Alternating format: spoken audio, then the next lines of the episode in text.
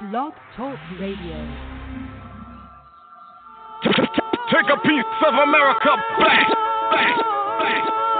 It's, it's called truth. It's, it's called it's, it's, it's called truth. Truth.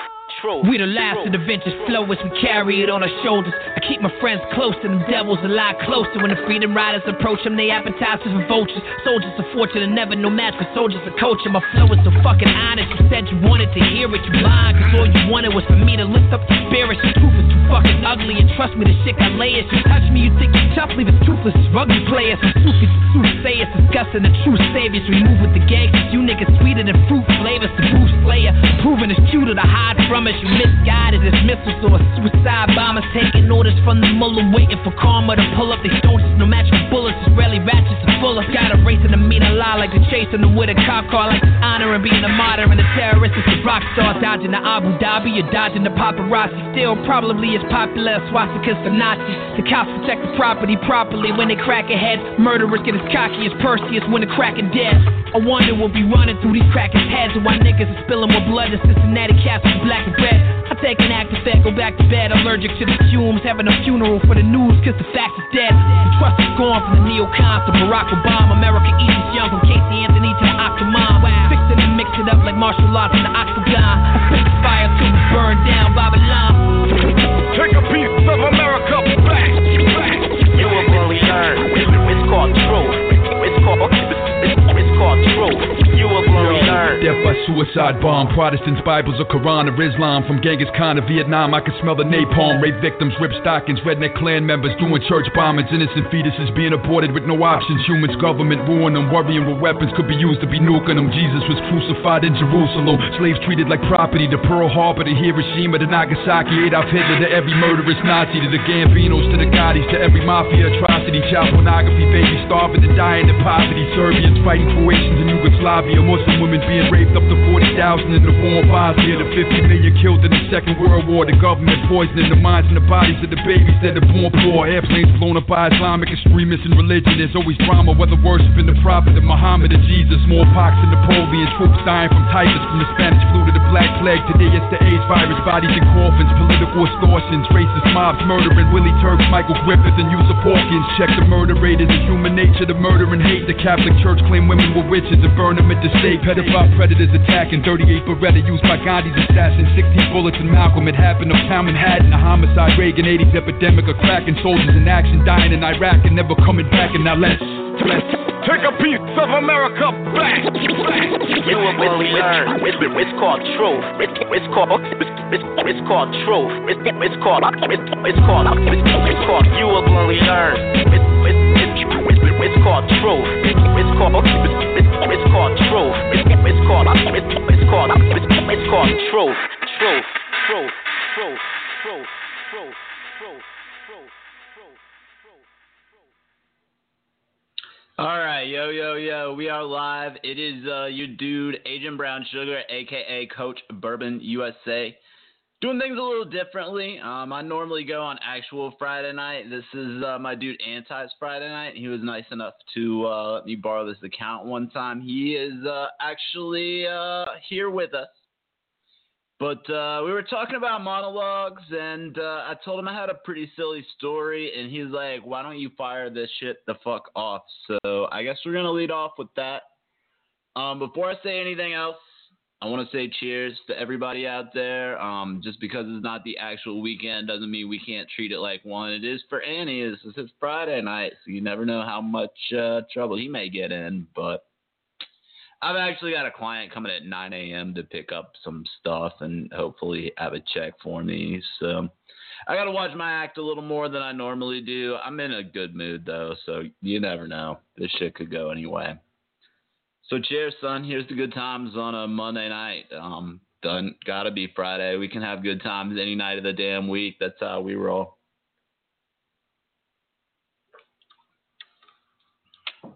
Yeah, that shit's delicious.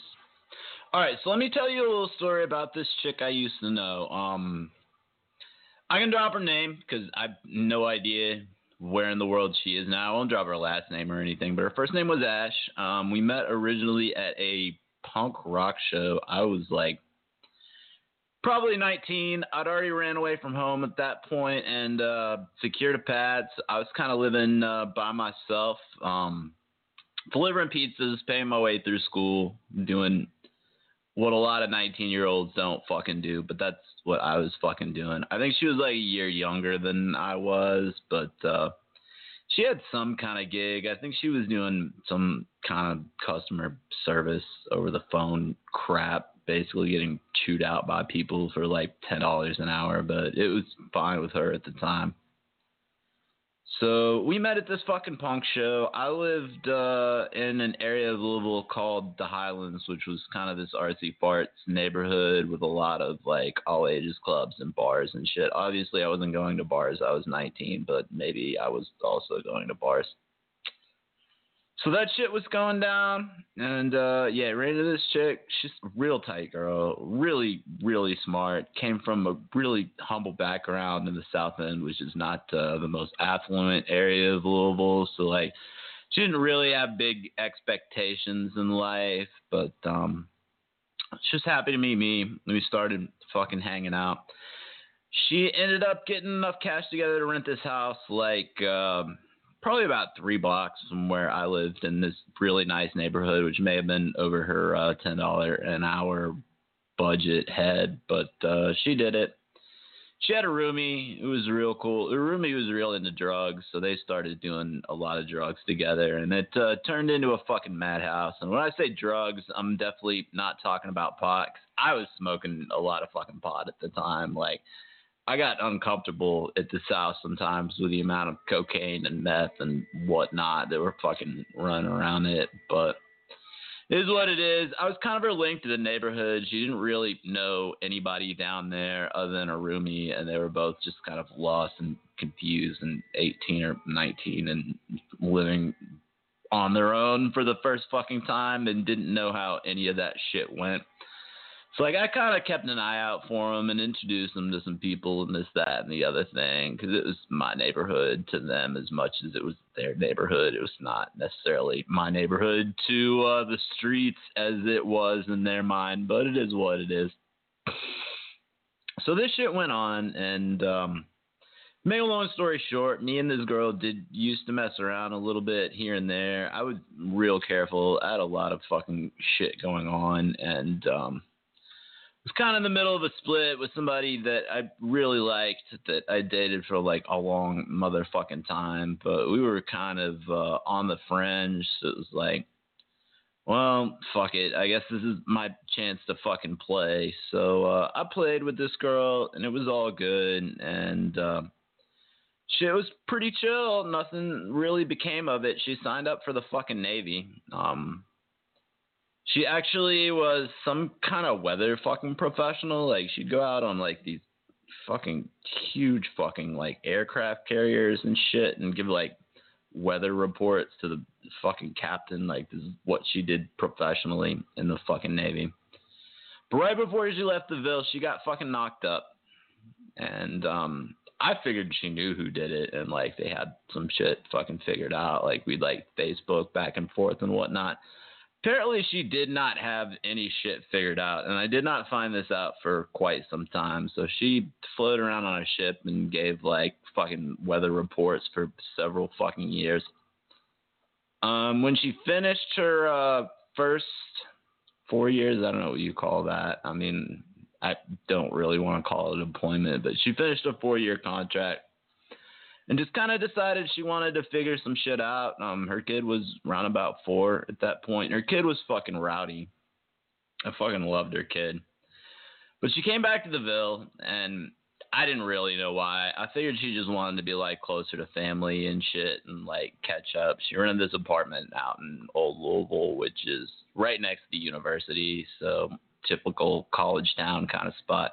It's a very interesting neighborhood. It's one of the most diverse in Louisville because if you're trying to catch a bus from one side of the city to the other side of the city, you always got to transfer in Louisville. So everybody from the east end going to the west end, everybody from the west end going to the east end, north side, south side, what the fuck ever. If you're going across the city, you got to transfer in Louisville. Like the plethora of the city is just wandering around old Louisville on top of college kids who are kind of rowdy to begin with anyway. So got this crazy social situation in old Louisville. As a sailor, it made her uncomfortable, which is weird. I thought nothing made military kids uncomfortable, but apparently this situation made her uncomfortable. But she hit me up online one day, like, hey, why don't you come over and we'll fucking party, like Netflix and chill or whatever. Like, let's just fucking kick it. And I'm like, okay. So I came over. It was straight, dude. She's like so much more straight laced than I remember it being. I when she said I want to party, I figured it was gonna be like cocaine and craziness, like it was at her house when she had one. But it wasn't like that at all. Like there's a four year old there who was asleep the majority of the time, and she's like, my neighbor upstairs is a fucking bitch, so like that's gonna make things weird, and we had to keep it pretty civil, but like. Is what it is. It kind of felt like old times. It was really nice to talk to her. She's fucking incredibly intelligent. Like she blew me away with fucking intellect. But um, she kind of dropped the question like is there any way that you could be this baby's fucking daddy? And i'm like i'll take a fucking test if you want to. Like we did fuck around quite a few times but like i always fucking wrap that shit up and like that kid does not look anything like me or like have any of my mannerisms or anything. Like it'd be very weird to me if that was my kid, but apparently she has no idea who the father of her fucking baby was, and she came back to the Ville to try to hunt down her fucking baby daddy, which is an obscure thing to do, and apparently my name was on the list. I don't like my name being on that list very often. She didn't make it awkward, and she didn't end up asking me the fucking test, but she did end up eventually finding out who her baby daddy is. So good for her, and I'm off the hook. But uh, yeah, that's always stressful, regardless of how sure you are that it's a definite no. That uh, there's a one percent chance that it maybe could be a yes.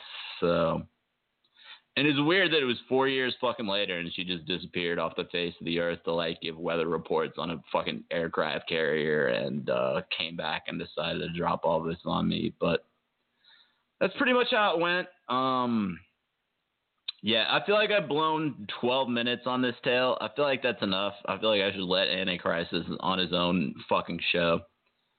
But uh, if he needed some time to get fucking situated, I definitely bought it for him. 12 minutes is about all I got. So uh, with no further ado, here's my dude. I know he's in a rowdy mood because it's his fucking Friday, and uh, we're about to have some fun on this show this evening. So. No, and, and I, I boom. I, what up? How's my audio? Is it good? I had to switch around a little bit. Can you hear me? It's a little shaky. I'm getting a little bit of background noise, but it's not piss right. poor, dude. I've right. heard so worse. Now, all right, let's try this now.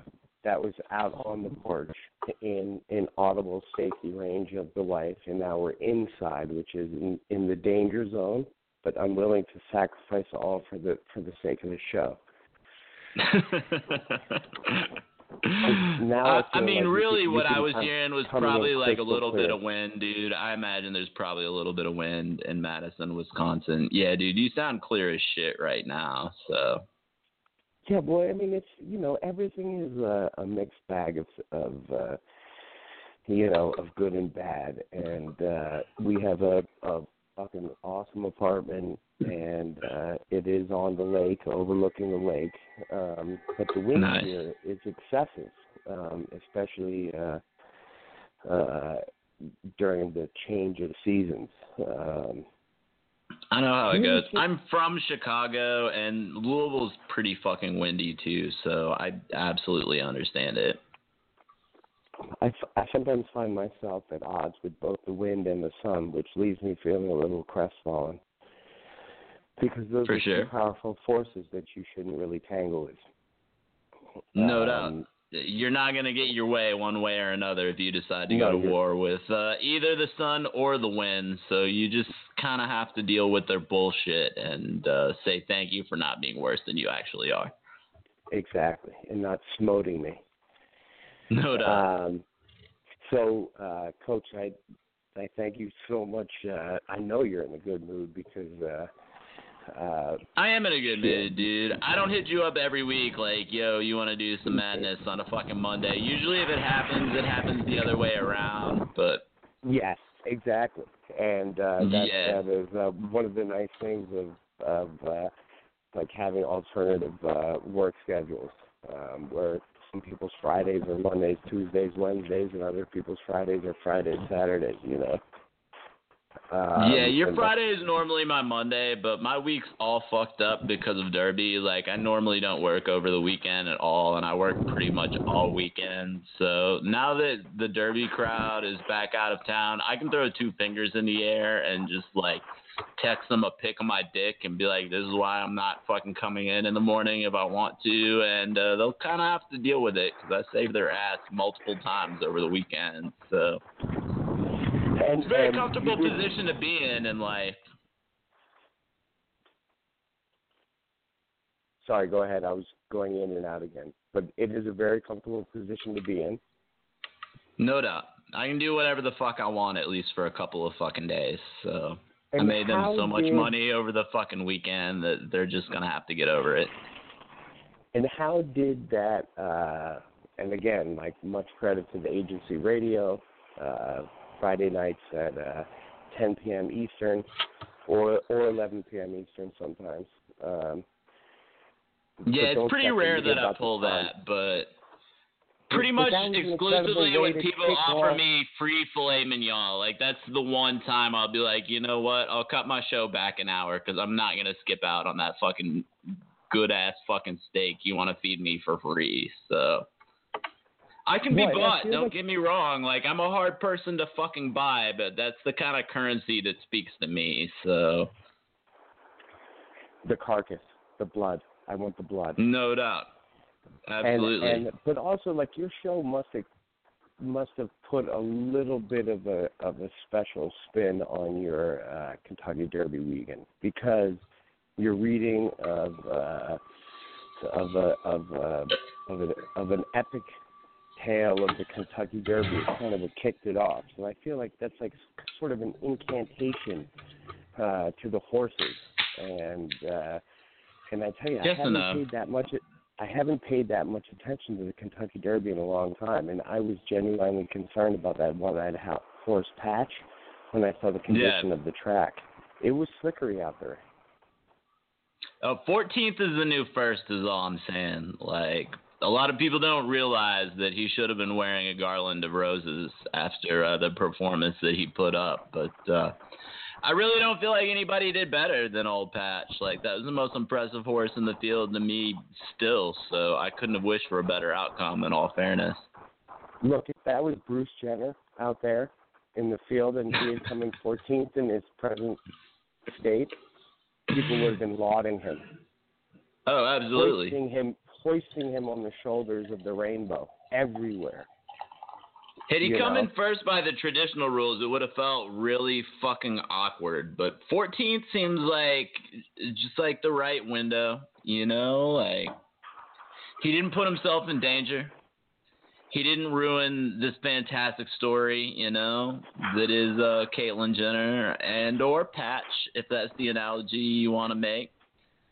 So I mean, uh, he let the legacy continue to live another day. I hope he's in the fucking Belmont. I can't fucking wait for that. I, you know, I mean, watching horses run on that track, like especially, you know, what that's a mile and a quarter they run or a mile in the Kentucky. Yeah, Derby. they run a mile and a quarter. in 10 a- on a furlongs. yeah, If you want to talk furlongs. horse racing, yeah, I'm not scared of a furlong, and I'm not scared of. it's an eighth of a mile. uh, That's all it is. But what about what what fathom? I'm not scared of a fathom either.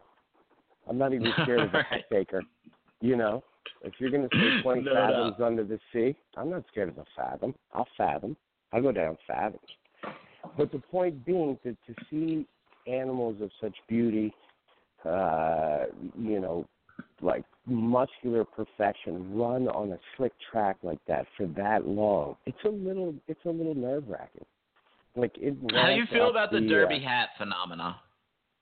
I hate it. I'm gonna just be honest. I don't First think of we talked you know about what? this very much. No, we didn't. And and but Yeah. again, like you, that that show put the Derby in in my awareness, and then so the next day in Madison, Wisconsin, of all fucking places, like there's any horses here, they're all cows, right? Right. Uh, there's derby parties, you know, so there's people walking around in hats and stuff. I'm just not a big fan of the big dramatic hat. First of all, you could be as thin as a waist, and a big brimmed hat, if you're abroad, it makes you look fat. I'm just going to say that. It makes you look like a death, you know? Just laying it all out there, dude. I mean, it does. It makes Hey, you look I a ain't little mad. chunky. I don't disagree. I'll tell you that. And and I think it, I it- feel like one uh, thing an old timey hat makes you look is old. Like, Exactly. I'm sorry. If you're 22 and you're wearing a hat from the 1840s, you look at least 40 and just like desperate and fucking depressed with what's going on in your life. I, I couldn't agree more. And and another way to say old is fat. So we basically are on. exactly. I've never really 100% necessarily thought they were synonymous, but we'll roll with it. It's We'll roll with it. that makes them synonymous. It's the hat that connects. All right. Well, I can't argue with that. Um, but uh, nonetheless, so uh, you know, and that as said on that on that evening of your show, like man, I've revisited a little bit of Hunter S. Thompson, and to be honest, more on the YouTube um, than uh, in written form. And Nothing uh, wrong with that. Oh yeah, I mean, there's a couple new documentary or newish documentaries out on him uh, um, that are one that covers his uh, his uh, um, what would you call that? His tenure of uh, being the sheriff of Aspen, Colorado, which is pretty Right. phenomenal. He actually just um, ran. He didn't win, but uh, his campaign was covered in an epic fashion. And uh, yeah, there's a lot of really good stories that come out of that. Yeah, like and and so counter counter political counter culture, um, which I'm sure he would kick me in the testicles for saying, but it it was like perfectly. Right. All right. There's some and, video uh, out there. He went on uh, the Conan O'Brien show one time. He didn't actually go in studio. He refused to go on Conan unless Conan met him at an isolated farm in upstate New York to uh, drink hard liquor and shoot guns. And I'm not talking like fucking pistols. Like these motherfuckers were running around with like assault fucking rifles and whatnot. Like it was some crazy fucking shit. And Hunter O'Brien's a fucking pussy. Like he was not fucking prepared for this. He's funny, don't get me wrong, but he's not the guy I'd put an assault rifle in the hands of on uh, many occasions. But if you ever get a chance to fucking look that up, I highly suggest it because it's fucking hysterical. And Hunter was like 65 at the time. He was on his way fucking out, but you could tell he wasn't fucking done with life yet. Like he was having a real good time and making a prime time talk show do that and then air it on public fucking television is uh pretty lowly to me. So Yeah, I think um I've I have seen that. No, you don't hand a ginger a gun, especially of that caliber. Maybe you know, maybe a Da- maybe a Derringer, um, or a 22. Um, but that's why that that's why Dr. Thompson is forever uh, will ever be emblazoned in the in the highest uh, echelons of uh, like uh, counterculture, experimental living, and fucking firearms journalism and lifestyle because uh, he went hard until the end, you know.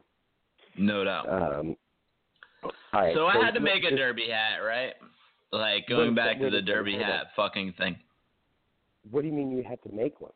Like I was uh pretty much I actually bought a hat that said Kentucky Derby, like a baseball hat. And pretty much just mounted like I ran over a rose with my car, just like totally fucked up a rose because of the garland of roses and like taped a bunch of like just absolutely fucking dilapidated rose pieces on it.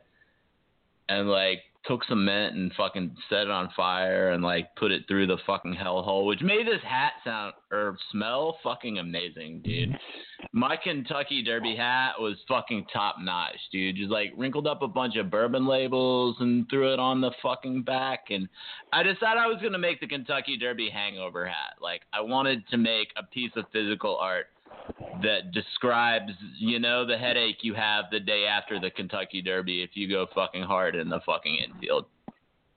So I made this Kentucky Derby hangover hat. I actually um, periscoped the process of uh, attaching a lot of this shit. I dropped it last night. It's the most profane thing. Like it's way more profane than my show could ever be. Like it is just a spring of f bombs that is unbelievable. But uh, it was really fun. I was saying I was stone cold sober when I did it. Like it's the most sober fun that I've had in a while. Making this hat that involved running over a rose with my car and whatnot. Like it was absolute chaos. It was totally fun. So. Coach, your breadth of skill set never ceases to amaze me. You're talking about you made a you made a faux crushed rose to adorn your duct tape Kentucky Derby hat. pretty much. That's pretty much how this shit went. I darned a hat once for like. And I hours. periscoped the entire process of doing this entire thing. Okay, so well, you anybody, know, you you know I'm gonna check that out. Like after we get off the air. hey, and my periscope's But- the same as my Twitter, Coach Bourbon USA. Anyone's welcome to go fucking check it out. It's pretty silly, as long as uh, you've got headphones on if there's kids around, because I drop the f bomb every three seconds. Was it a difficult process? Is this why you were you were uh you were cursing? No, I absolutely wrong it. I just curse because that's really how I curse in real life. Like, if you work with me, like that's really how I am. Like, I the reason I don't curse more on my show is I get so drunk, like I have a hard time like remembering the word fuck sometimes. Yeah, and I feel like I should overcompensate for my drunkenness by like trying to use an SET word here and there, whereas when I'm just surrounded by a bunch of fucking morons who piss me off, I like to set the precedent like don't say anything fucking stupid around me because I will roast the shit out of you. And one of the best ways to do that is just to let people know you're willing and uh, able to cuss with the best of them at every turn of the gate. So. It, it's funny you bring that up because this was actually a big, uh, a, like a big source of tension uh, growing up between uh, my parents and I because I curse like a sailor. The worst word, the worst. I had literally had my wa- my mouth washed out with soap. Uh, I was taking a shit when I was I like love the seven years taste of soap.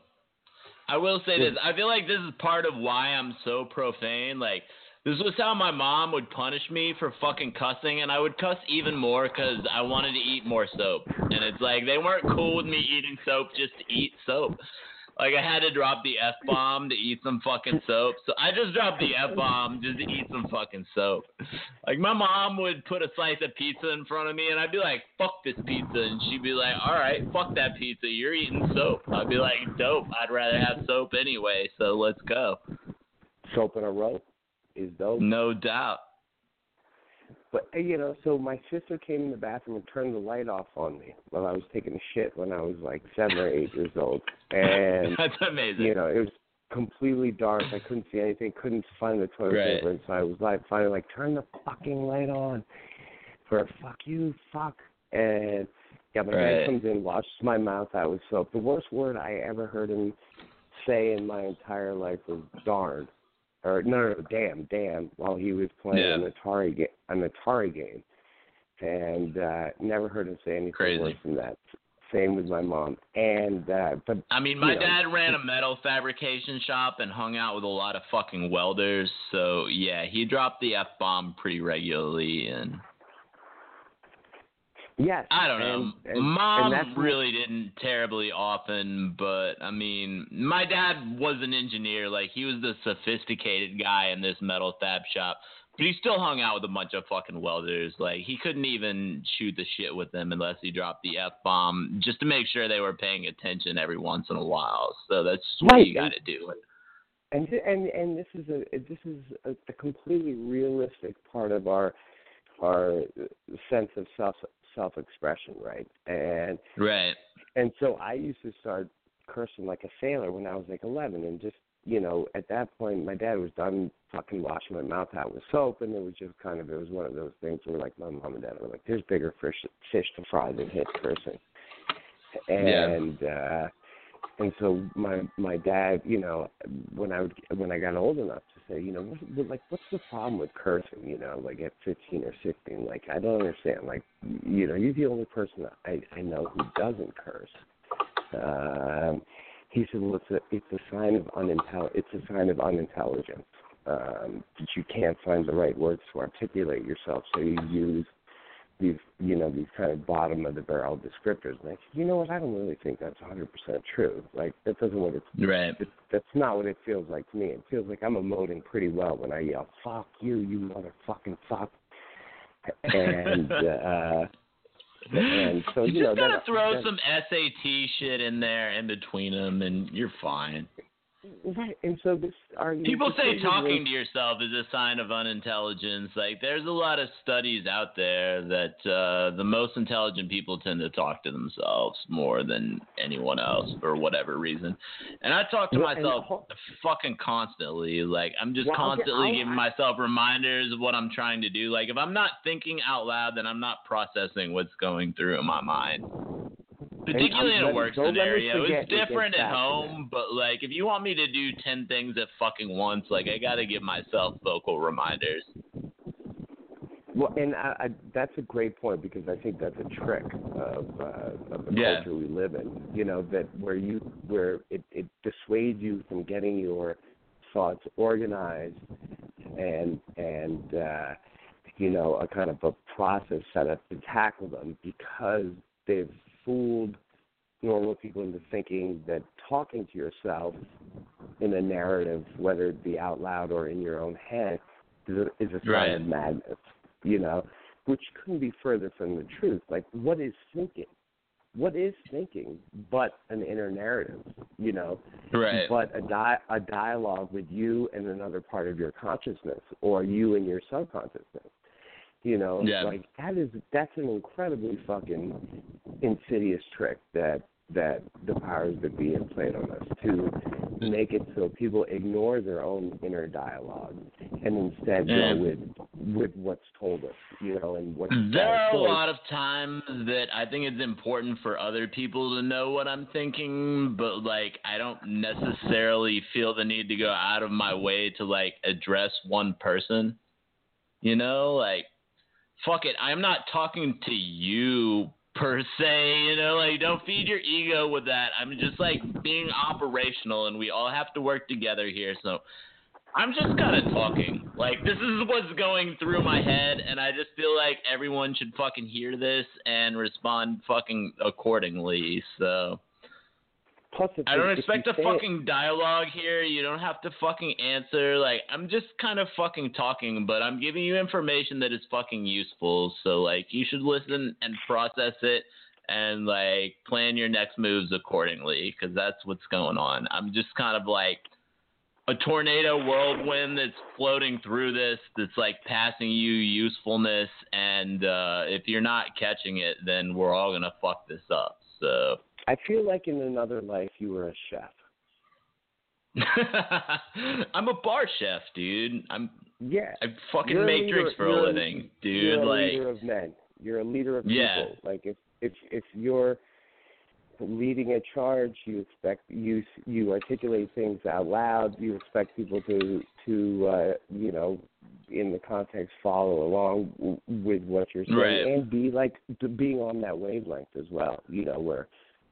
Shit's I don't have done. time to one on one with everybody. Like I run around behind a bar and I'm like, this is what the fuck's up. I hope everyone's listening at fucking once because I do not have time to say this ten fucking times over. So this is what's I up. mean, like- I don't mean to be like badass authoritarian, you know, commander, but this is what you fuckers need right now, and we've got some important shit we got to pump out real quick. So And, and I'm pretty sure that people get the fact that you're not like a, a tyrant. Like that's just the easiest way to get things done is sort of open source. Hey, I'm saying it. Listen. Oh, there Yeah, are I'm people who do, but they need to be tyranted. So it is Alright, what now- it is. I feel like we that's should- kind of a reflective thing. Like, if you think I'm a tyrant, then that's probably what you fucking need in your life. And Ooh. uh, there's two ways this could go. I can either tyrant you, or I can fucking kick your ass to the fucking curb. Which would you prefer? Because you can hate me. I don't give a shit. But I ain't got time, you know, to try to fucking baby you into getting where we fucking need to be. So Yeah, I, I I need more of that quality. See, sometimes my my my anarchism interferes with my uh w- with my uh ability to lead because right. um I, I like to give people enough rope to hang themselves with if if if that's what they're going to do inevitably. And sometimes Right. that can be counter counterproductive to the whole uh to the whole uh operation. Um but nonetheless, I mean, I guess that's part of my troll side. All right, so I'm thinking about um, talking a little bit. I saw Amy Goodman um, speak, uh, and Coach, I'm pretty sure you know who who Amy Goodman is. Um, Yeah. She, yeah, and uh, it just happened to come up that there was she was speaking for free in Madison, and uh, Deb and I went and checked it out and uh, I was thinking about maybe going to a song and then coming back and uh, and talking about that a little bit, which includes. Is that what you want to do? Because I was gonna walk outside without going to a song, but if you want to go to a song, let's go to a song, and I'll step outside for a minute, and then we'll pick this up in four or five minutes. Yeah, that's perfect. Let's go to a song and then we'll. All right, this is your and- board, not mine. So you got one of mine. There's not a whole Nah, lot just- on here, but No, there's not a ton. There's not a ton. Um, but uh, no, just just just pick one. I'm you know, very uh, curious what this RL Vince thing is. Is it awful? No, it's uh it's it's Russell Lee picking on Vince. Um and it's pretty funny, but I think it's like ten minutes. So if you play it uh It's five. come- when you come back. Yeah. It's five? Yeah, yeah. I think it's pretty good.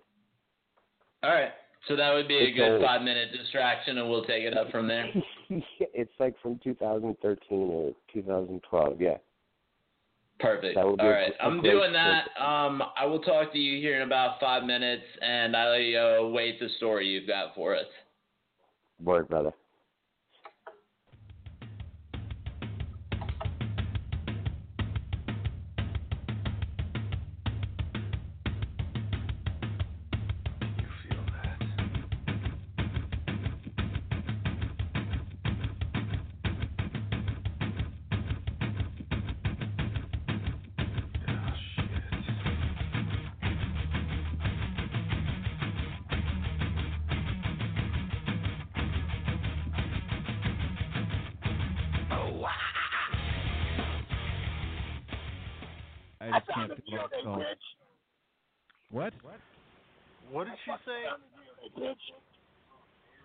That Schmoop? Oh my god, Yeah, he's unmuted. Schmoop. Holy shit, he's unmuted. How the fuck did you do that, dude? I Found the zero day, bro. Holy shit. Oh, I wish I were I screen capped that. That was fucking badass. That's called leak, bro. Oh my god. hacked your system. Wow. That zero day, I went Are you a wizard? Yes, I am. That's right. Do you own a pterodactyl? Yes. Do you speak via carrier pigeon and smoke signal?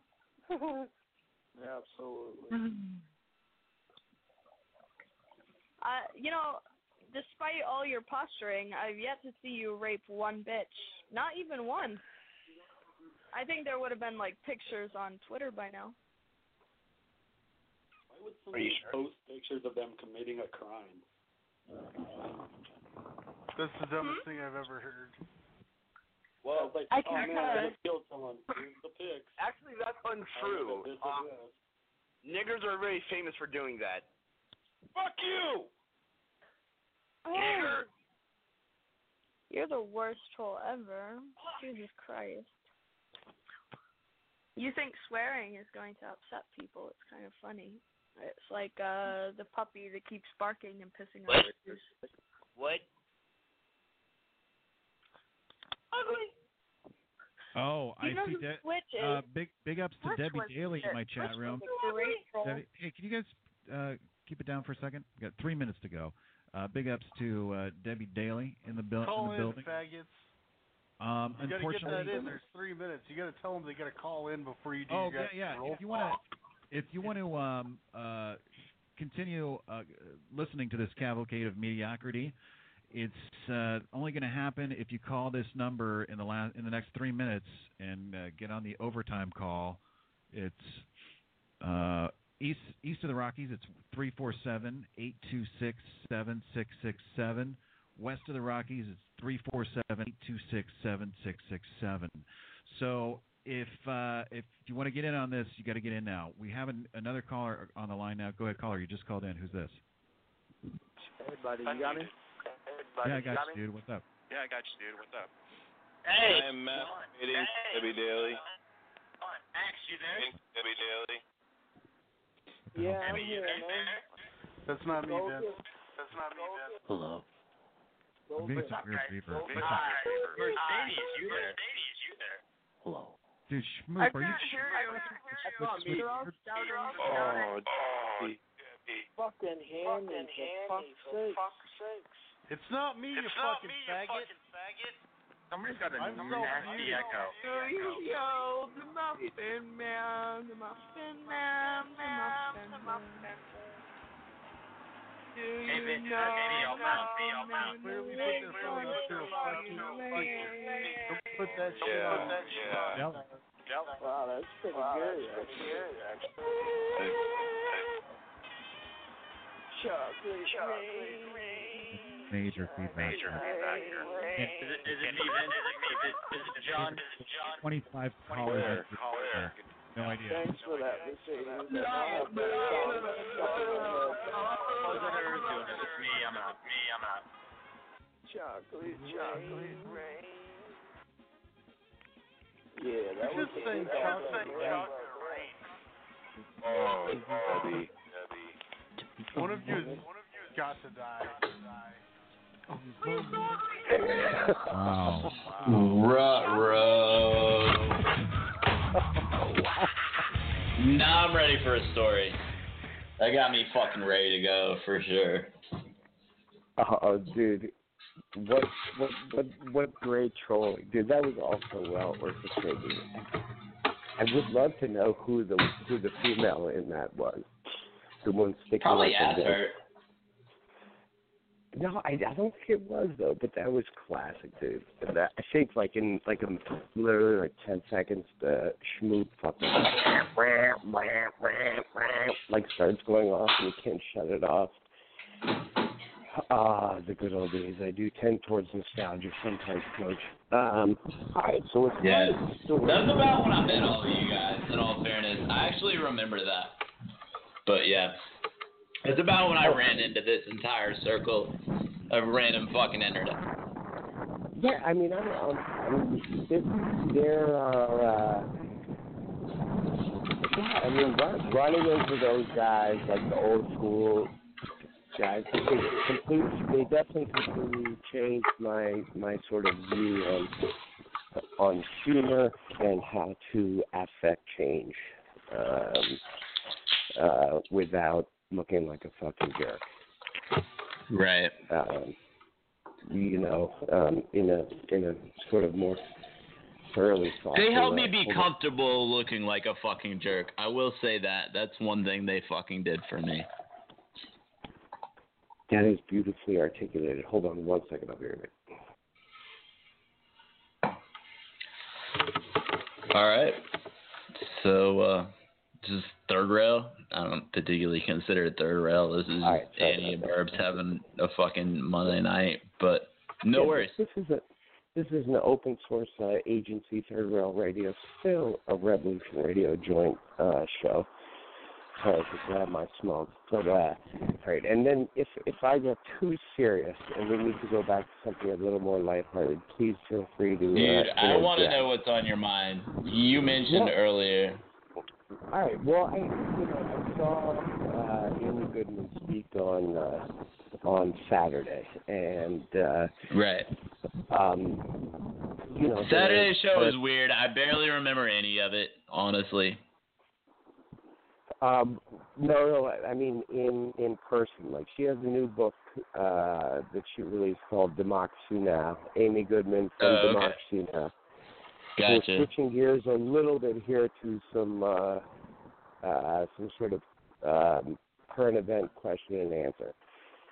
And um, you know, so she has a book that just came out and it's kind of covering her uh, journey on uh, Pacifica Radio um, from being a young journalist uh, to uh, uh, hosting Democracy Now, which then, of course, um, is now kind of, I would, I would argue, has taken uh, the torch uh, from NPR as sort of the quintessential um, uh, current events news coverage um, network for sort of the neoliberal um, echo chamber.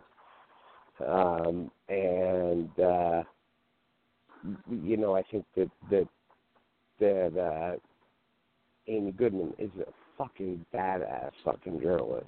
Um, Right. I think as the as the uh, as the um, the uh, anchor woman for Democracy Now, she's got a little pedantic, but she is a badass journalist. And, and what she spoke about mostly was uh, uh, the no the the DAPL pipeline, the Enbridge uh, pipeline extending, you know, from uh, from the uh, the shale um, fracking zones uh, in British Columbia coming through. Um, I, I mean, I'm, everybody knows what fucking DAPL is. Um, going Mhm. down to uh, uh, Louisiana and getting put on a ship, the crude or the uh, frack oil or the frack gas, and then being shipped overseas. And um, it, it, I, I'm going to tell you what struck me and what what, what strikes me as an imp, as an impetus to uh, to sort of any sort of um, real um, um, profound um, response to uh, the charade that's going on in our country right now.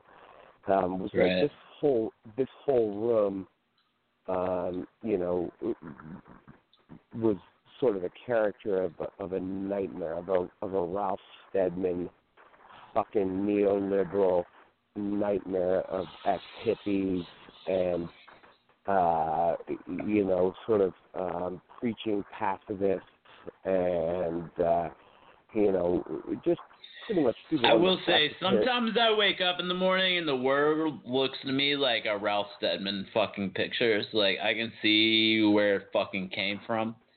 But at the same time, like, that's not the world that I'd, like, seriously want to have to spend 24 fucking 7 in. So, like, it's very No, it's useful in small doses, but.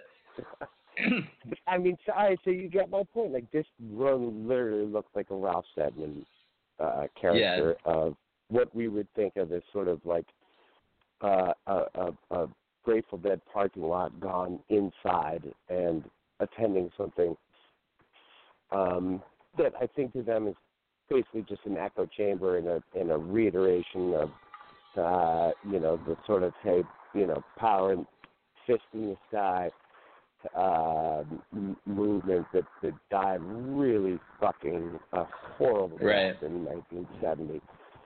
And I, you know, and I'm looking around. I'm looking. Okay, so what? Like, okay, and there's cheering and applauding and sort of everybody patting themselves on the back as if like something was accomplished. And um, it, it, you know, it, it suddenly occurred to me how horrifying this is. You know, um, I mean, I was within 10 to 15, 18 years the youngest person in the room, except for my wife, um, and who's only two or three months younger than me, and then Owen, who's 26, and my wife forced him to come along. You're supposed to lie That's about that, dude. She's 10 years you're younger, dude. Yeah, Well, I, I, well, I think it makes me look better if I say, you know, I've kept it this young all the time by by my exceptional I believe it. sexual skills. But that's neither here nor there. What's that say about her sexual skills? the year as old as you are. Hey. But I mean, so to co- continue like this narrative, like, and then in the little microcosm, like culture that we've all created here, you know, in our group DMs and on Twitter and on Feline and whatever, like No get me started on group DMs, but that's a side argument. Yeah. that it is, and and okay, then I mean, whatever, you know, just hey, you and me texting, like, how sad this was that there was like this sort of nostalgic, you know, collective pat on the back going on, uh, you know, and and I take into consideration this is in the light of a journalist who wrote a, you know, a, a seminal piece in her career on ten years of uh, presenting truth in a very raw um, and direct manner that that uh, most mainstream outlets, um, you know, couldn't touch. However, um, it's like okay, so that whole thing up there in North Dakota, like the worst thing that could have possibly happened happened. Right. Um, the governor ordered an eviction notice, you know, two nights before uh, that eviction notice was served. The hardest core protesters lit, you know, three, four hundred pieces of heavy equipment on fire. They all got caught. They're in jail. Two months later, or two days later, the you know the fucking North Dakota government, accompanied by the fucking National Guard, bulldozed and burned. You know, what was at this point probably 19 months of resistance built up. And there's nothing that hints at success about any of that. Um, Word. it- So I got a except- rando call. You want to take it? Or yeah, do you want to Except- spiel a little let me more just make first? This one, let me just make this one last point because this is where I'm going right. with it. Except for what was born out of all of this, you know, boots on the ground grassroots resistance has been divestment. Divestment in the companies, especially Citibank, uh, Ent- Enterbridge, uh, the main companies like, you know, in other areas uh, where sort of the corporate plutocracy, obviously strengthened now by Trump, has been able to just shut down any uh, dissent. Um, there's still power in the in in that neoliberal dollar. So the question I raise is, you know, and, and again, if I get too serious, please, you know. Uh, Oh, you you're know, fine, reel- dude. You reel me said back, not a but, like, single thing that has even begun to offend me. but so so to to to try to change um, a situation which or a construct in which I think uh, is acceptable to some of us, however, makes a lot of our friends uh, ill, anxious, um, um, maladjusted, um, like to sort of kind of set some sort of equilibrium. Do you go through divestment, which equals having some fiscal power to begin with, or do you go through hurling Molotov cocktails? All right, so now take calls. All right. We'll take this call. I have a two cents to drop on this, but I'm gonna let this caller in first. So, yo, yo, yo, you're on. I don't even know what the fuck we're doing radio, which should literally be the name for this. So. Hey, this Yeah. is Cat God calling. I just wanted to. All right. Thank God, Cat God I decided Coach to chime to in. know that he's in all the group DMs now. He's gonna be in all the group threads. Please, God, do. I want to know what you fuckers are masturbating to, because I imagine that's what's in your group DMs. So, I tried the group Threadzilla DMs, but it 2.0, didn't bitch. Let's do But this shit. Threadzilla though. Uh, I'm blocked by everyone in it, so it doesn't even fucking matter, dude. Wait a second, Yeah, Threadzilla. I guess I can imagine you Threadzilla, would do this- the group DMs because of that. Is that, Hey, is that whatever. Is that this like? I'm probably blocked by everyone on? in them too. So So as we know, Cat God is a is a big. uh Well, Fred uh, Phillips he's, he's a big of a uh, representative of the new Black Panthers and the indigenous Absolutely. tribes up in uh, northern uh, northern Ameri- North America and uh, uh, southern Canada. So I'm I'm wondering your Fred, been your converted Fred more Villa into a- opinion. Fred Phillips been converted into more of a prison camp than a group chat. We just get people All right. that don't want to be there and just keep blowing up their inbox.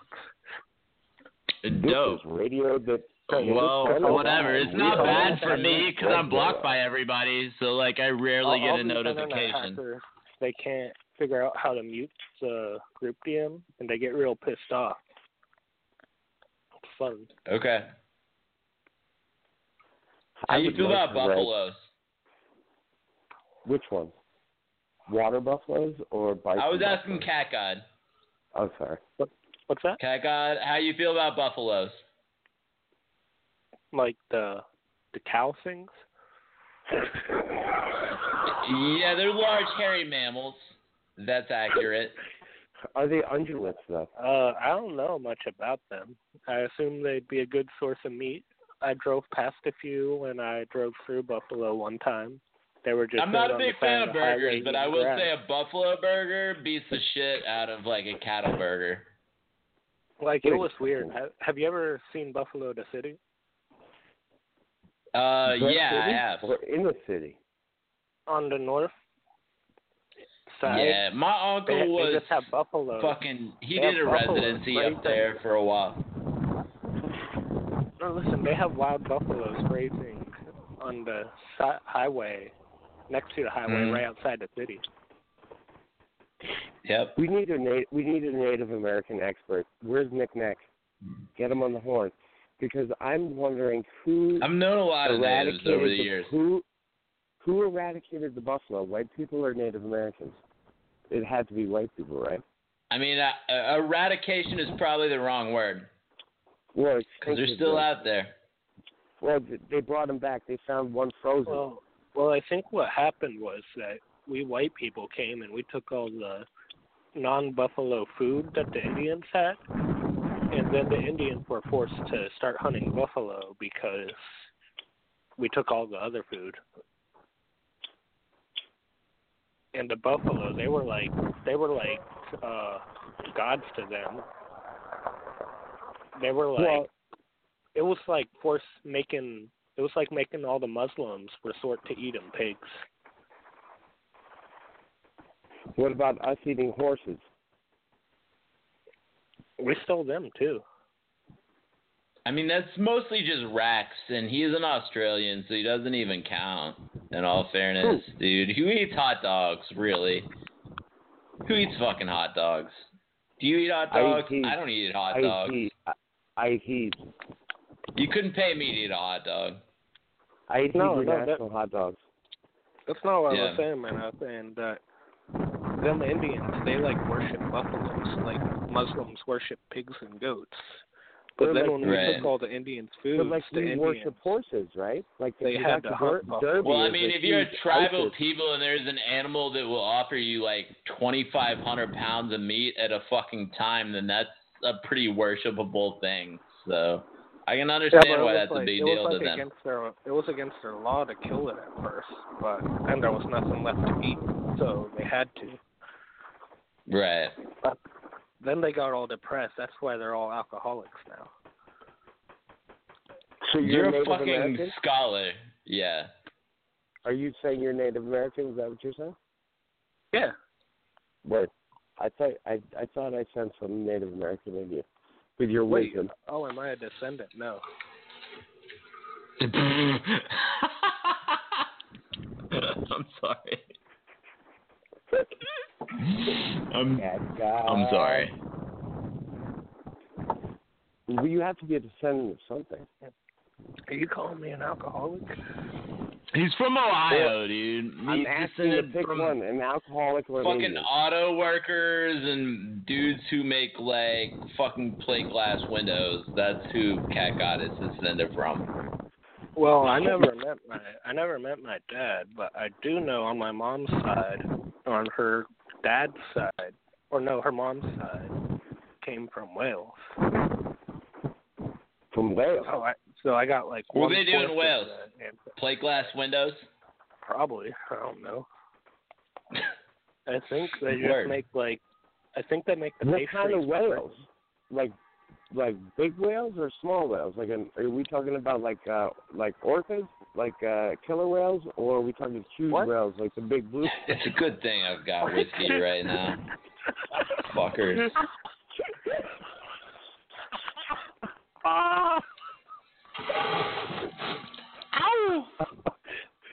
oh shit! All right, And I so, I would, I would so clearly I, I was some getting too serious. as well, 'cause and I, good I think exports heck on. Yeah, dude, in. we're far from too serious right now, dude.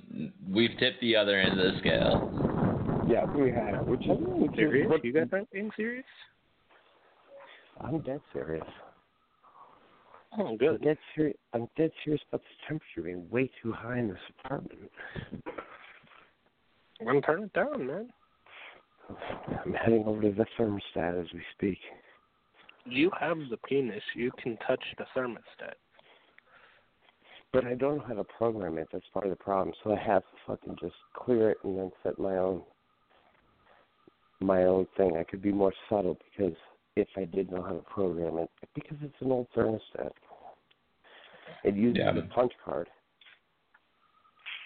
Uh, you program, you put, you just punch the card and then you feed it into the slot, and it sets it for like a month, month and a half. Oh no no! What you can do is just get quick remote on your phone, and just say fuck their shit and deal with that. It'll actually on it. work too. You know what the greatest, yeah, that's what I greatest do with my about- girlfriend. The greatest thing about our community is the first thing I think when Cat God says that is, okay, this is not He's designed and it's a Trojan horse. And if I install it on my phone, he'll be fucking with my thermostat for two years. Word. Have you fucked with my girlfriend for two years?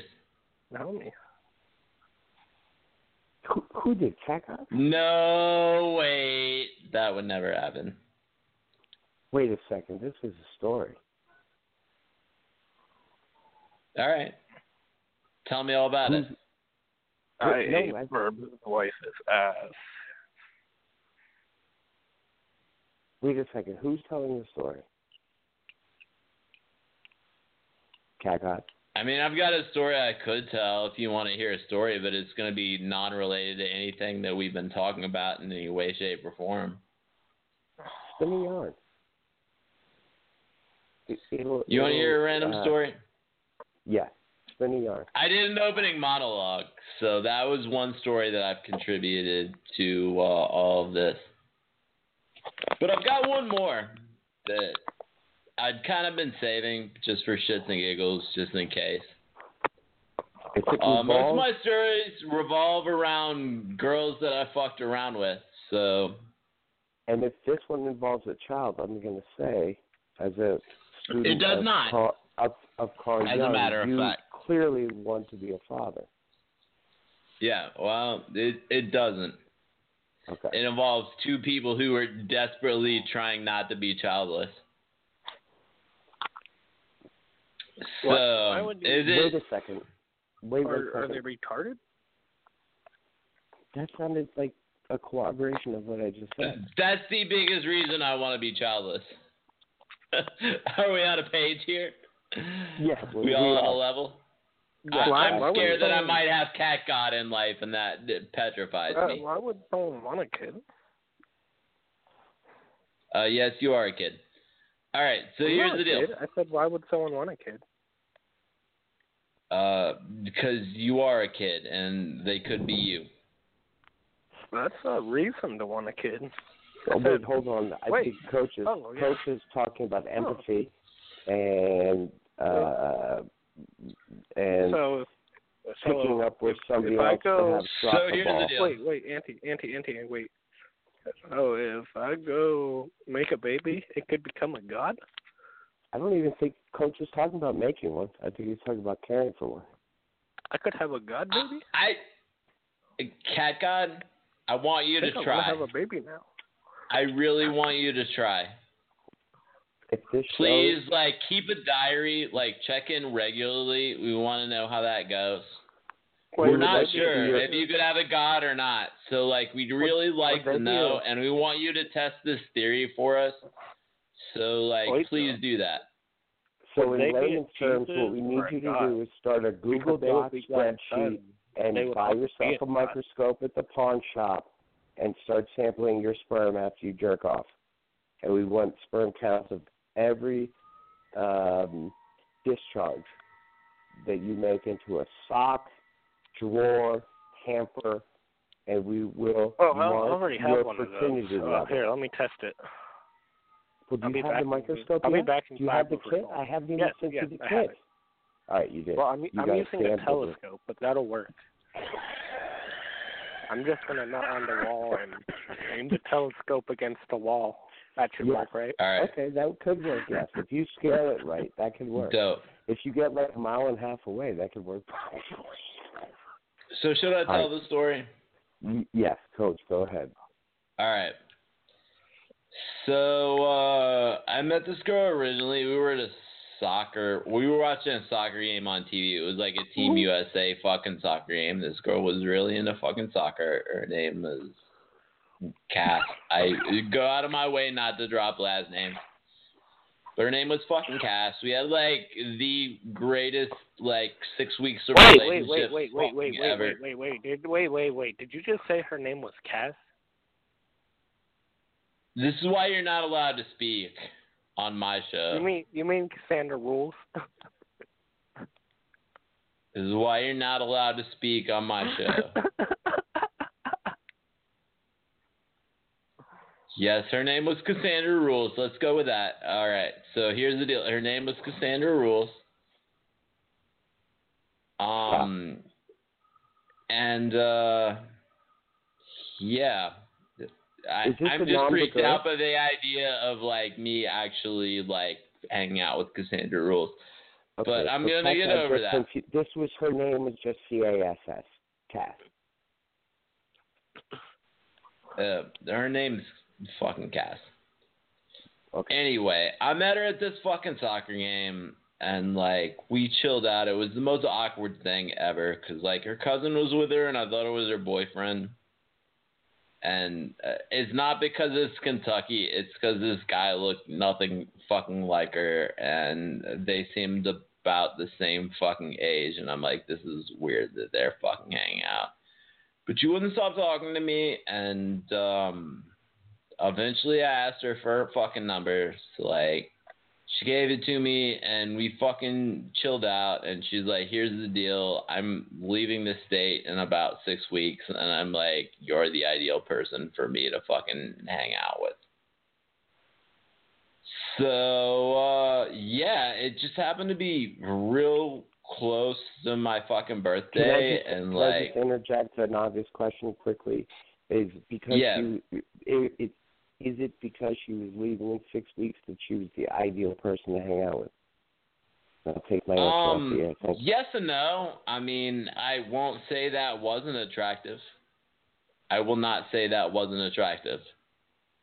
But I mean, she's hot. So, so the, she's real the- the sporty. She limited was real fucking smart. Like Gotcha. she was fucking witty. She could keep up with me in That's fucking conversation. Like if she didn't have these other qualities, then I wouldn't have cared. When she was fucking leaving, it wouldn't have fucking mattered. Like I wouldn't have welcomed six weeks of fucking misery. You know, six weeks is a long time to be miserable. So if you think that was the point, then eh, No, no, that Probably wasn't the point at all. No, not at Yeah. all. I think without, you know, it's got to take the whole, you know, the whole thing. However, knowing that uh, there is qu- sort of a graduation date from any sort of commitment is a, uh, an uh, escape hatch or an ejection sheet. is a, an objection. Six weeks is a long time to put up with anybody, dude. Uh, two nights is a long time to put up with a lot of people. In all fairness, Hey, where's the So- what's that, away cat the- I know you like to run this shit. chat? Did they take away the chat?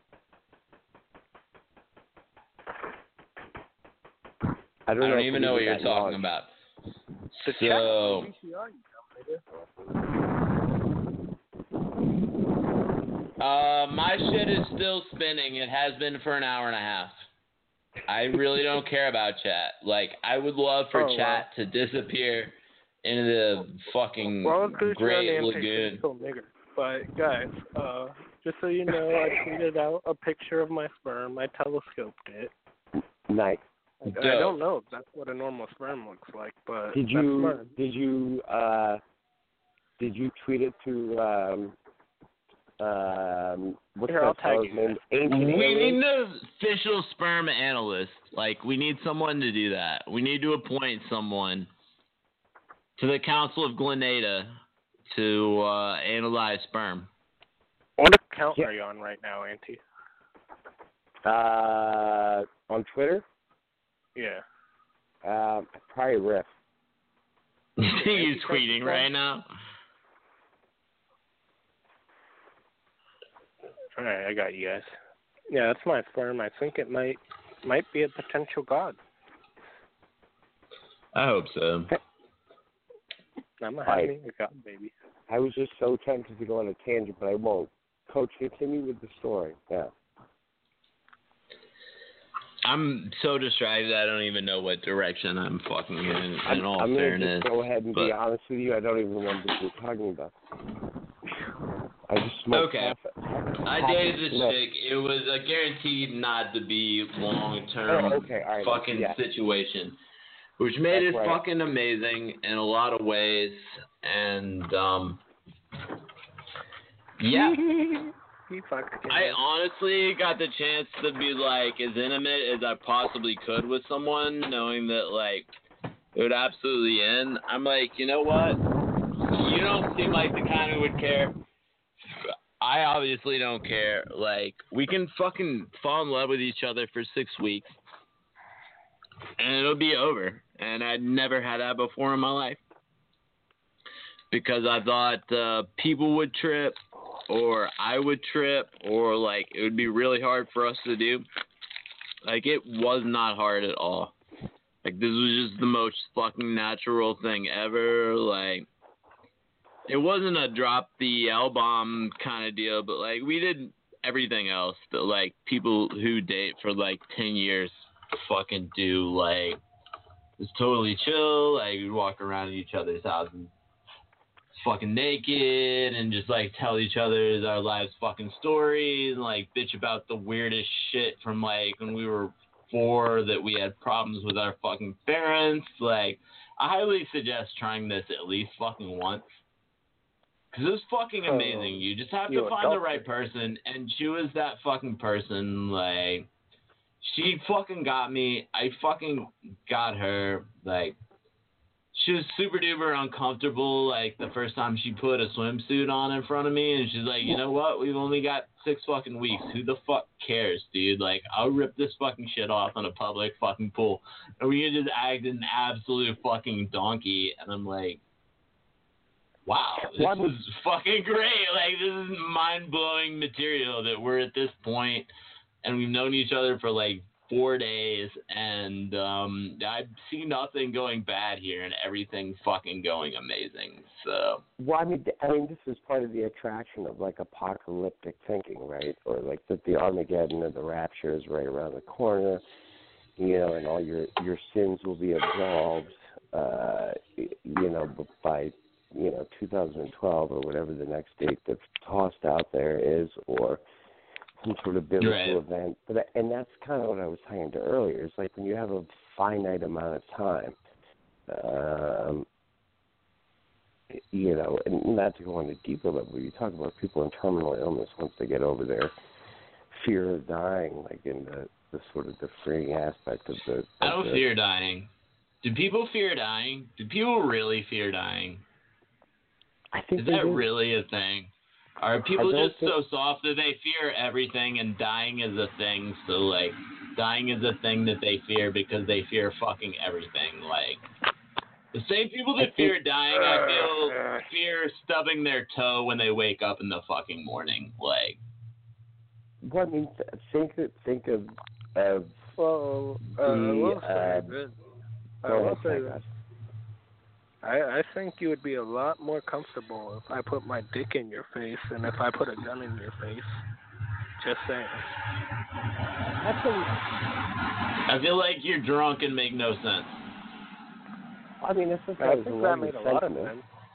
That was kind of like a uh, a contemporary colloquialism of uh, of uh, John Lennon.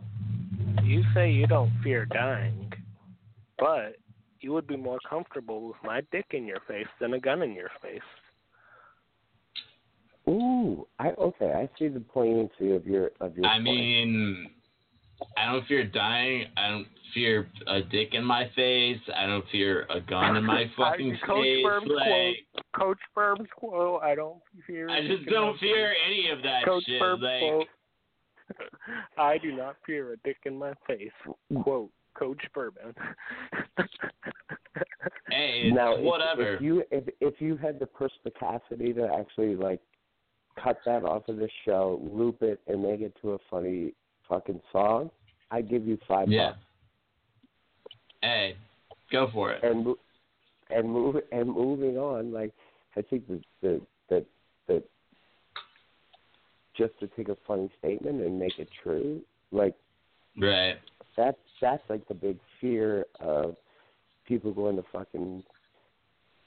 If, I mean, I mean, it, it's very easy to say I'm not I'm not scared of death. However, there is an unhealthy and illogical fear of death that has consumed our cultural construct for two thousand years. You know, uh, I mean- where it, and if you There's think about an it from a unhealthy thing point of view- about me that it's consumed me for 33 years. So you, I don't know. you- That's why I get to act the kind of ass that I am. Like that's why I have the kind of fucking job that I have. That's why I do the kind of fucking dumbass shit on the internet that I do. Like is what it is. Like I just I I fear is a very convoluted concept to me. Like I just don't fucking get it.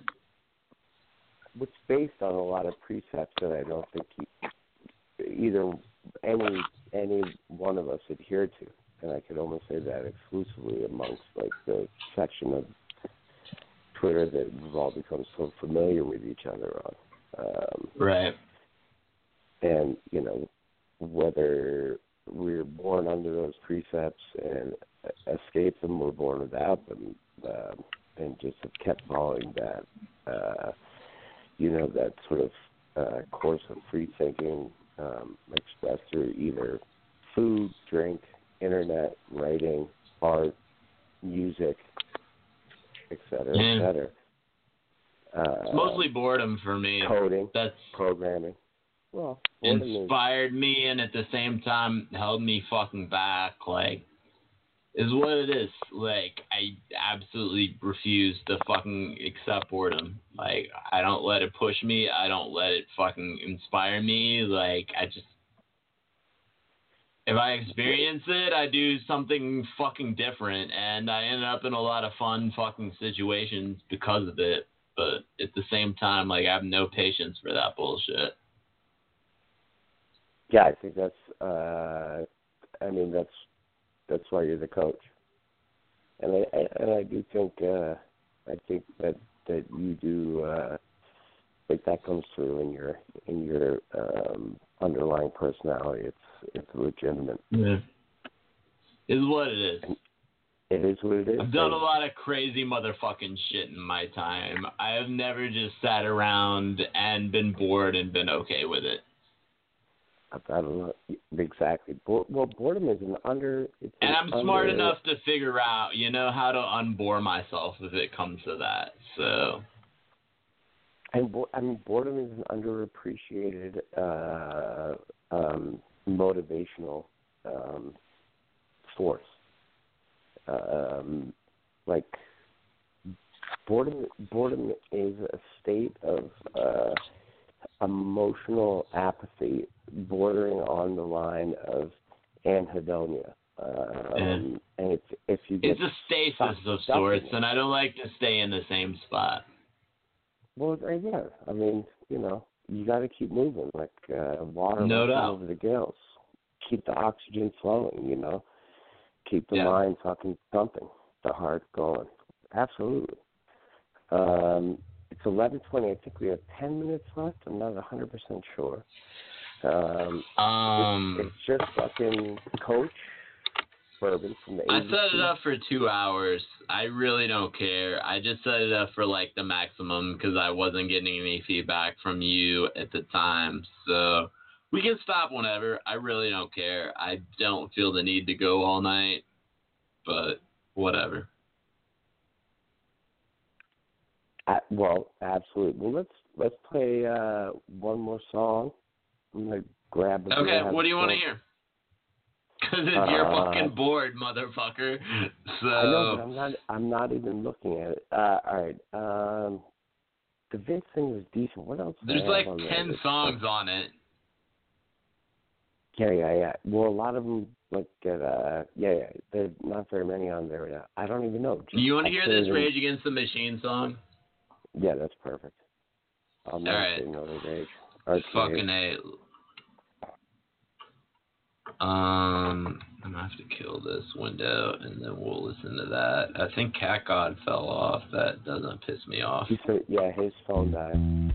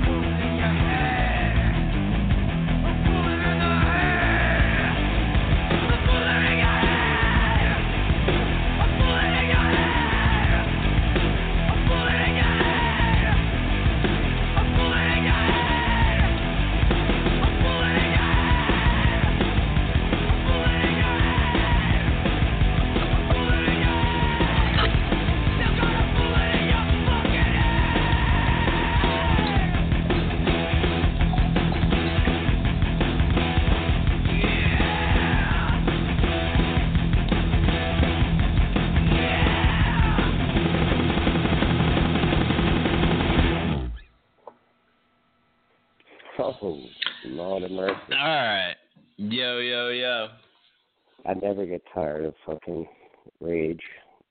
Zack de la Rocha is back from uh being down with the uh Zapatistas. Um and I think he's You sound like you're feeling Berkeley. pretty good as well. You got a personal bar at your house outside of beer? No, no, no, I have no discipline to keep one of those. It's kind of like uh, bring a bottle home, drink a bottle down. Uh, Yeah, it's very hard I- to do. I'm very good at Yeah. keeping like the last three or four shots of like a bottle of whiskey. So I've got like a bazillion bottle of whiskeys with like three or four shots left in them. But Okay, well, so I've got a plethora of whiskey. There's just not much of anything. and I always I always have a, a bottle of uh, either bourbon whiskey or or rye. Um, right. You know that I. I love some rye, like- dude. Nothing wrong with some rye. There's a Yeah, lot of good. Kentucky ryes. Like there's a lot of good ryes out there. Some of the best. I mean, in fact, explain to me the difference between uh, rye um, and and whiskey. I mean, I know bourbon's more of a like a, a label of locality, like bourbon's got to be 51% core or corn. Okay. Rye's got to be 51% rye. Okay, got you. All of these are whiskeys. I mean, typically a Scottish whiskey is at least 80% malt, if not 100% malt. I mean, it's the grains that go into them that define these categories of fucking whiskey. Now, like in those. And how far you have- distill them is a big question as to how much you're gonna taste. Like, if you distill something seven times and do 180 proof before you put it in the barrel, 180 proof is gonna kill the flavor of anything. Like, that's one of the Right. I mean, rules of bourbon. It can't go above 160 in distillation, and uh, it can't go into the barrel above 125. Got you. And that would be proof, and then it comes down as it ages, mellows. In Kentucky, it goes up actually It goes up. because Okay. the is so hot that like so much water like melts out of it or whatever. What's right. the word? Evaporates. Evaporates. Evaporates. There you go. In Um, Scotland, it goes down because the temperature is a lot more moderate. So like nothing really evaporates, dude. Like shit goes into the barrel and like nothing evaporates. So like the proof goes down. That's one major difference between Scotch and uh, bourbon whiskey, and it's because of where Whoa. it's aged. Yeah, that's a huge. That's like a huge thing because I mean Scotland's Yeah. basically like a northwest Pacific tropical rainforest in a lot of the area, right? Especially near the ocean. The Gulf Right. swings close to it, so there's uh, it does to Ireland as well. You get that really Yeah. peaty, like peaty, salty Scotch, um, and the humidity is so much that evaporation or reduction of uh, HCO to H2O doesn't take place. So the proof of uh, the end product basically stays the same.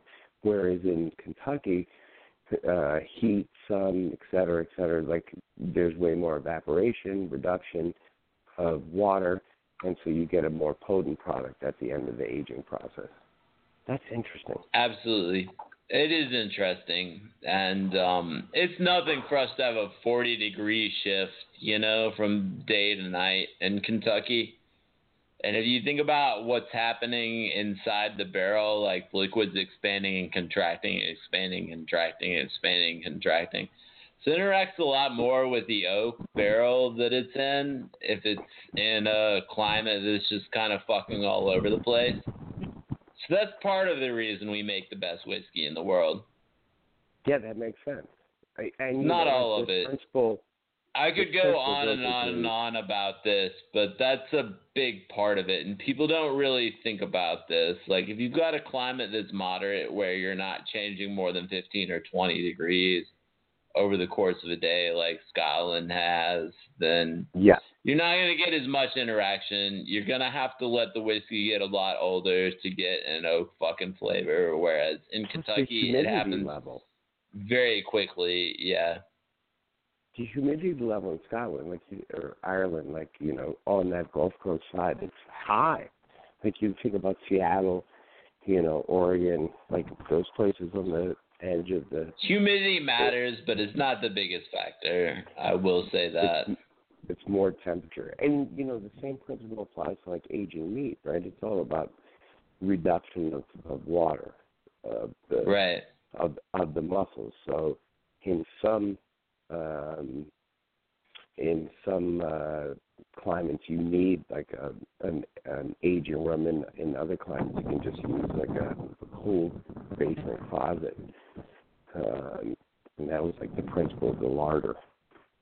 Um, but it's it's all about uh, distilling flavor by reducing the amount of uh, water in things. Yeah.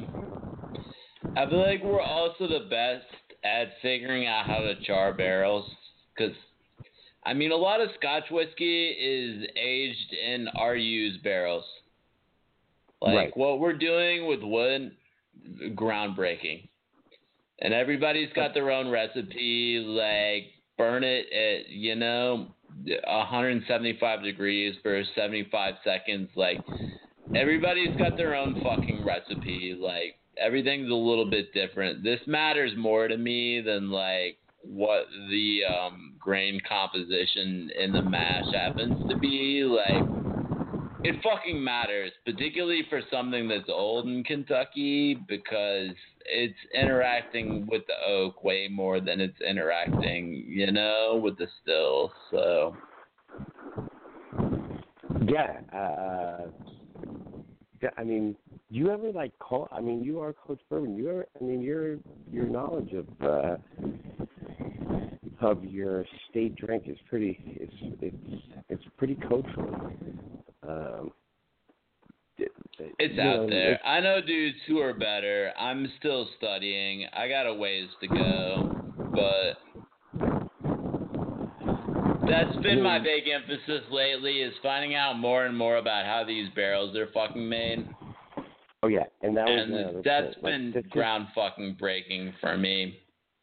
isn't this like a remarkable secondary market too for Kentucky, like selling the barrels because they can only be used once, right, in the production of bourbon. Right. You can only use a barrel once for bourbon. Right, and so and so then that becomes So they like sell a 'em to commodity in itself. Irish whiskey makers, Scotch fucking whiskey makers, rum's a big market for us right now. People like to barrel age rum. You start to see a lot of barrel aged beers and wines on the fucking market. That's where those barrels are fucking coming from. Like I've seen as whiskey's boomed, we've got more and more and more barrels, and it's like, who the fuck are we gonna sell them to? And everybody wants to barrel age everything nowadays. So we're selling to fucking everybody, dude. If you make a spirit of any sort, even if it's beer or wine, you're probably buying our used barrels because we can only use them once, and we're the only ones in the world who can only use them once. So we sent out some really good barrels, you know, like I I even think and I hate to say in- this because this uh, compliments the people who age the least the best. Like if you're Jim Beam and you only aged for four years, you didn't use that barrel. I mean, yeah. all the flavor in that barrel is still fucking there, you know? Like you didn't do shit to it. You're the ideal person to sell to an Irish whiskey maker, you know, who wants the flavor of that oak because you didn't get it out of there. You only sat that shit in for four years. A lot Right, of people no, sit it for ten or twelve, you know, like Yeah. Yeah, but I mean, I've even seen them in like, uh, you know, like groceries in like uh charcoal bags. yeah. Kentucky, Kentucky aged briquettes, charcoal briquette, like whole wood briquettes. Like that's a that's that's a good outlet for uh, those those those barrels. No doubt. I'm, I'm, Cat God would be proud. I, I have three cats on me right now. Aww. I fucking love cats, dude. I'm not a softie for anything, but I do fucking love cats. They're just they're a, they're a unit. These three, just because I went I went to get one and I- I'm pretty. They're like barn rescues. They're pretty close to death. Um, and the one the one who's like on my shoulders. It's she. She's unofficially become uh, tiny nin, ninja because she's tiny. She's like half the size of her sisters, but she's pretty cool. But anyway, I digress on cats. But uh, yeah, man, I uh, I I love a uh, like a, a a good state industry. Um, you know, Vermont has maple syrup. It is what it is. We've got bourbon, we've got fucking horses and um baseball bats, I guess. We've got a lock on that. I mean there's a lot of things that are distinctly Kentucky, but bourbon's definitely number one as far as a cash crop. Yeah, yeah. It's a great. It's a. It's a good. uh It's a good lesson for other. I mean, like Vermont has followed that model well with maple syrup, with you know the branding. I think the exclusivity of uh, bourbon, like champagne, um, where you have uh, sort of um, uh, products that steal the style of, but aren't authentic. That's a that's that was very intelligent. Whoever fucking did that in Kentucky, who said, okay, you know what, bourbon's got to be this, this from here.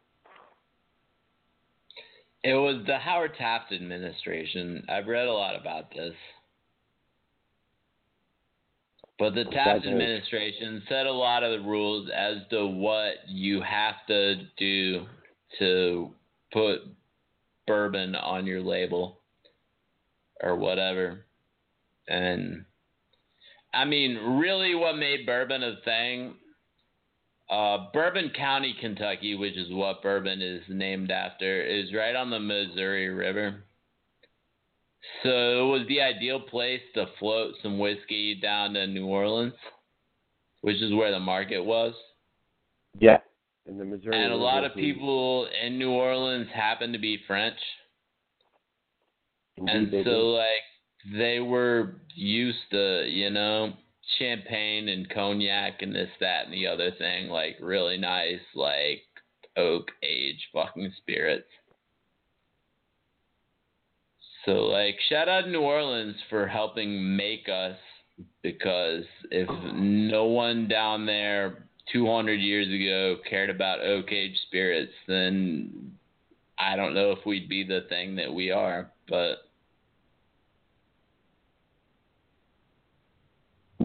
No, I hear, and again, like it's like all dirt roads lead to uh, New Orleans. I think uh, even on the Derby show, we ended up talking about New Orleans for a little bit. Um, I talk about New Orleans a lot. I've been thinking about it a lot because I've been reading a lot about bourbon, and that's they really helped us blow up like I, inexplicably. I well, see, I was about to Google like cognac, um, and then I'm like, what? Well, wait a second. I've got the coach on the line. Why don't I just add what makes a cognac a cognac as as opposed to a brandy? Um, it, it's from a particular area of France. Okay, so it's like the same sort of Much uh, like champagne is champagne because it's from a particular area of France. But cognac does have to be oak aged. And there's a Yeah, ton does, of right? Chardonnays that are fucking oak aged and whatnot. Like there's a ton of things that part of the rules is you have to be fucking oak aged. some of those So Chardonnays like that's not unique to cognac, but to be cognac you do have to be oak aged. Yeah, I'm not good at drinking wine. You know, like those Chardonnays that are oak aged, they're like butterballs. I hate you know. wine. It gives me a headache. It makes me very Oh. talkative. It's very fun for like an hour until it's not fun for like the 15 hours that follow that. That's I'm I'm right there uh, serendipitously with you. Like, uh, yeah, yeah, I'm not that one. I drink it too quickly, and it just it's not it doesn't have enough legs. Quite frankly. Yeah. No doubt. It's not enough to like put me out, but it's enough to give me the sugar headache from hell. So Oh man, yeah, I can't do it. Or if it's red, it's the sulfite headache, which is like the only fucking thing I'm uh sensitive to in the world. But yeah, I drink. It's like a, you know, that's horrible to say, quite frankly, on air especially. But yeah, I can't drink red wine, and but I can drink these. Shiraz is okay in small doses if I'm planning on getting laid that night, and that's about the only time that it's okay. Well, and if we go back to like the food thing, if I'm not gonna have a filet mignon, man, like I'll I will I'll love a nice Pinot Noir or a Malbec, you know, Yeah. something like that. Um, you know, with the food it works. Without as as as a means to an end, boy, I tell you, it's a little rough. Yeah. I'll meet some food, and there's no steak that's a bad steak, dude. Like, I've never been pissed off about a ribeye or a T-bone or a fucking New York strip. Um, yeah. I've never really even been that mad about a sirloin, but a sirloin is like a hamburger on fucking steroids. So like I understand it is what it is. You just kind of got to pick your moments, man. Like there are ribeye nights, and Yeah. there are fucking T-bone nights, and there are fucking sirloin nights. Oh yeah, You There's know, but- sirloin nights, absolutely. I'm a big believer in pairing your drinks. You know, like don't pair like top grade whiskey with sirloin. Like that would be a ridiculous thing to fucking do. Well, I mean, and the sir, the sirloin is really just the three best cuts put together at the end of at the end of where you know the the rib, the tenderloin, and the and the loin come together. Right. Uh, you know the thing that doesn't make it like a like a spoon uh, tender piece of meat, um, like the tenderloin or a ribeye, is a the utilization of the muscle, and then less importantly, uh, the marbling, like and the sinew, because it is three Yeah. muscles that come together at the end of the loin. But shit, man, if you've seen that thing out, that's a, that's a beautiful steak. Um, I mean, definitely my number one favorite steak is like a a three inch center cut New York strip, you know, with about three inches Well- is thick as fuck, dude. It would take forever to cook that. But at the No, same time, you could nail whatever fucking meat temp you wanted to go with on that. oh, and that and cool in the middle, like cool to the touch in the middle. No doubt. And and seared, and then at the end, just I like you know, that. I typically cheese. go mid rare. Yeah. Like I don't want something burning in the fucking middle. Like I don't want it cooking up as I'm eating it. Like that's problematic for me. So Oh my god, and you get it because that does happen. Like that's crazy. If you cut a piece of meat open and the shit starts steaming from the middle, you know you done got fucked. no doubt. And now we have we have traversed from um, from your first sale of the radio show, um, you know, and uh, We've been all we might- over the fucking place, we might, dude. we, we and we might have to do a, a, father-child m- motif show one time and discuss, you know, like, you know, are you, you going to be that guy who adopts a kid on his own and gets the support of everybody, you know, without the, uh, Dude. without the. If I had a kid, I'd quit drinking. I'm just letting you know right now. Like, But would you let the Mm. kid drink? Is the question.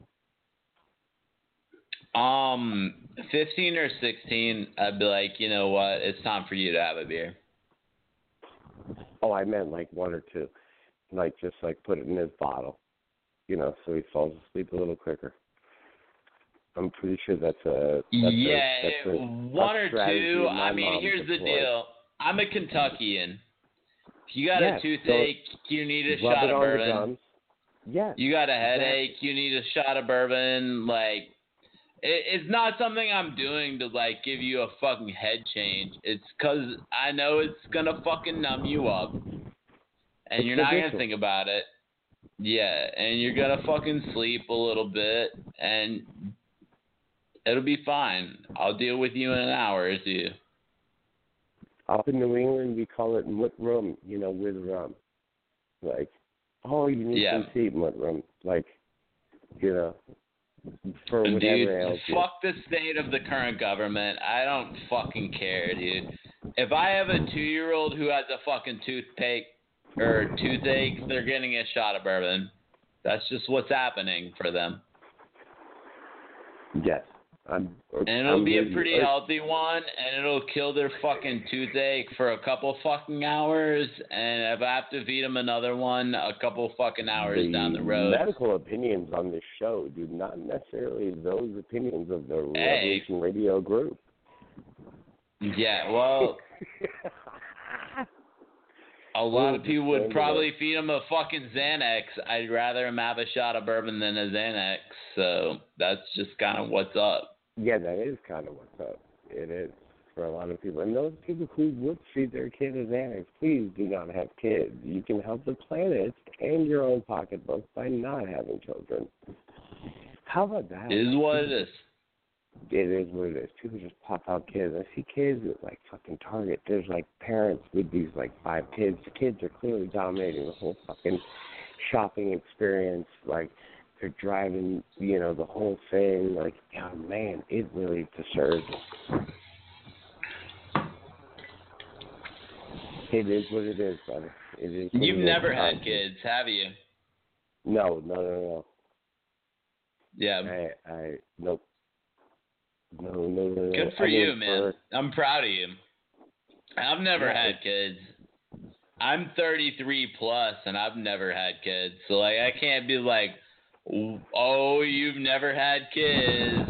What the fuck is wrong with him?" Like, I I'm mean, not in that spot, dude. Like, it's chill. Like, Oh my god. I just don't feel like I've been in the spot to have kids.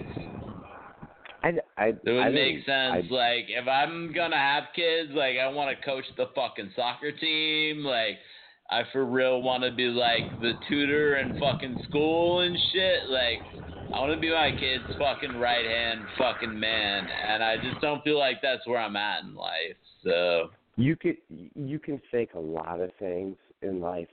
You can No show doubt. up ninety percent of the time with fake gusto for the sort of trials and tribulations that we have to get through life. But you cannot fake parenthood. You cannot fake yeah, being a good faking parent. being a dad is fucking impossible. Exactly. So if you're not going into it with the sort of zealotry that Hugo Chavez led Venezuela with, then you know what? You're not doing it right. Like Right. you're just not doing it right. Like, and that's I've never, I've never, ever. Like I, I feel like to be a to be a parent, there needs to be a there needs to be a compulsion, like a some sort of force that's that's propelling you towards that that uh, biological uh, imperative. Don't you feel like for a Um, lot of people it's hormones though? Well, I feel like for a lot of people, it's it's uh, it's the worst decision they've ever made in their lives. Whether that's That's neither here nor there. Well, I don't feel like it's even a say decision whether- for a lot of people. I Well, feel like it's just a a chemical thing that fucking happens, and then we think, think- above that chemical fucking thing, and we're like, you know what? This seems like a dumbass idea. Where for a lot of people, like it's not a conscious decision for them. It's just something that happens chemically. I don't disagree with that that at all. And but Yeah. I do think that and and I mean this isn't juxtaposed to what you say at all, but I do think a lot of people falsely believe that it will make their lives into into the illusion that we've been led to believe is our is our is our uh, is our right, you know.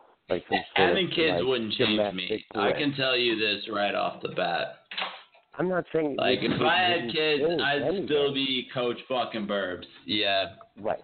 I see what you're saying. It would not change you. But for a lot of people, they expect, especially people in relationships, they expect it. it it's also like, you know, the natural like step after you know Right. getting getting involved in an institution. So you hang out, people you decide you like a girl, you throw a ring on her finger, and then boom, you get her pregnant, and then that's just the natural progression for a lot of people.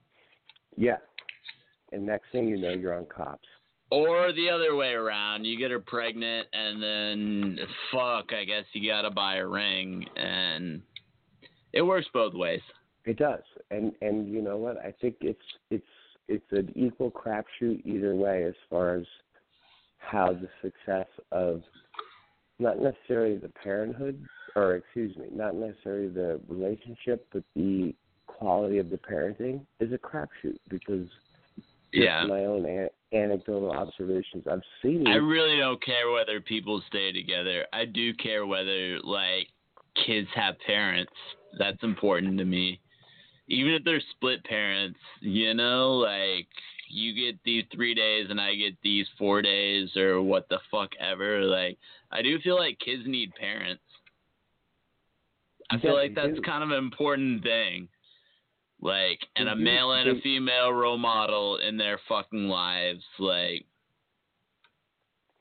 they need i mean they need they need multiple role models in their lives but they they also need people who can separate like i think the most damaging thing about divorce and like i mean i'm pretty sure you lived at sort of the uh you know and you've joked about how my mom and dad are still together you know i you know i don't know but like you sort of live at the uh at the end of um, the time where I, you know, sort of grew up and where it was it was like finally socially acceptable to be divorced in like 1977, 1979, Yeah. 1980, and we'll wrap this up after this, you know. But um, My dad was divorced twice before he met my mom. My mom was like, "Here's the deal. We're stuck together." And my dad at that point was so washed, he was like, "What the fuck ever."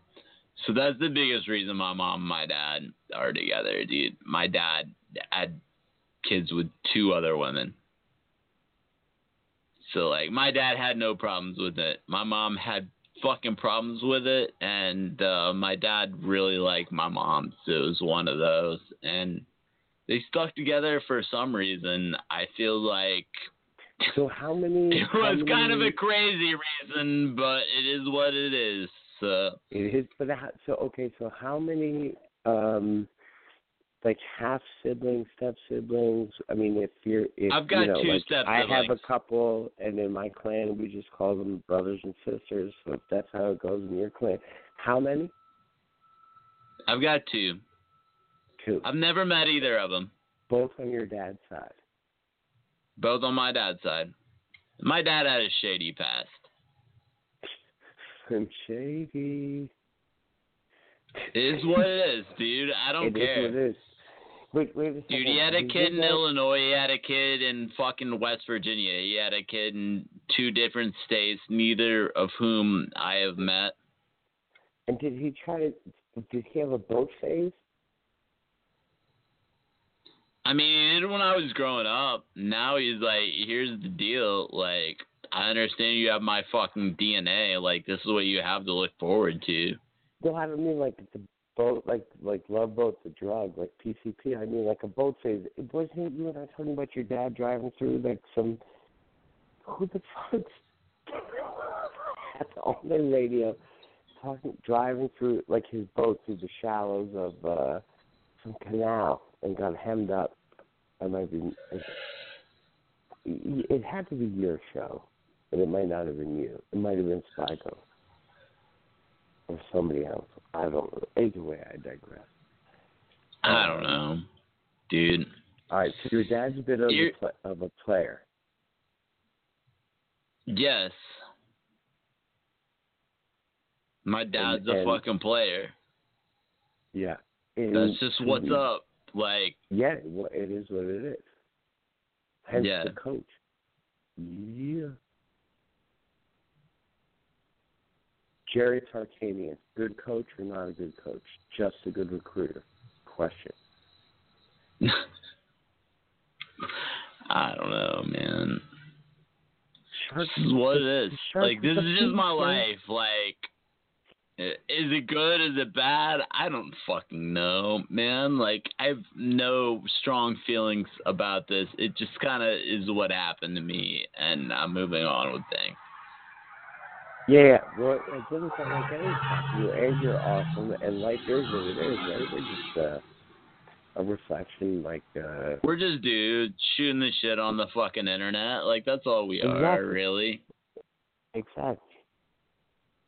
You know, I mean, I think that the that the uh, that the the judgment that people hold over other people is pretty fucking hypocritical. Um, Dude, I don't care. I don't mean to be Captain Obvious. I know you don't care. All I know for really sure is, like, people. I've been very careful to make sure that like if I pop fucking kids out, like it's a done deal. Like me and mama are dealing with them for fucking life, and there's not gonna be any drama or what state I lived in or any of that fucking bullshit. Like if I'm gonna be a dad, like I'm gonna coach that fucking soccer team. I'm gonna fucking hang out, and I'm gonna be at that fucking high school graduation, you know. And that's just my little dude. So like, I was in no hurry to fucking do it. If it fucking happens to me, fucking great. But uh yeah. I'm not floating around after that. Like I'm making sure I'm in love and this is a deal and yeah, it just is what it is cuz that's not what happened to me. All right, so question, just to close out close out the show. Um, so if I get my hands on a Volkswagen Rialta, you know, All right. this is a one this is a one piece RV. It's a beautiful unit. Uh, Okay. Um, with all the amenities. Um, Tight. and uh, I will come through Kentucky and meet uh, up with my my family and stuff. And I'm very I'm very close with. Dude, find uh, me something to do in Madison, man. Dude, give I me mean, an this- excuse to come up there for a weekend. I've like in Madison the uh well first of all I think we'll, we've talked You're a catering like, manager something- now, dude. Yeah. I guarantee I- you, dude. Like, I could come up with some signatures that your city would be talking about for years beyond. Yeah, and Bur- I mean bourbon right right now is like such a it's such a rage, dude. I know it's Yeah. it's been a rage for a while, and I it's peaking a little bit, and it might peter out. But yeah, we should definitely do a bourbon dinner. Um, Let's do you it. know, which yeah, Dude. I, it's Fuck it. I, like uh on the Capitol Square in Madison, like every you know restaurant whose menu is all ubiquitous, you know, it's uh, like oh bourbon night here with you know beer break, Yeah, short, dude. bourbon break, short ribs, et cetera, et cetera. Like that's that we we could definitely do Dude, better. I've got every weekend to fuck around. Pick one, dude. Just circle one on the map and fucking I'll come up. I'll drive or I don't even care.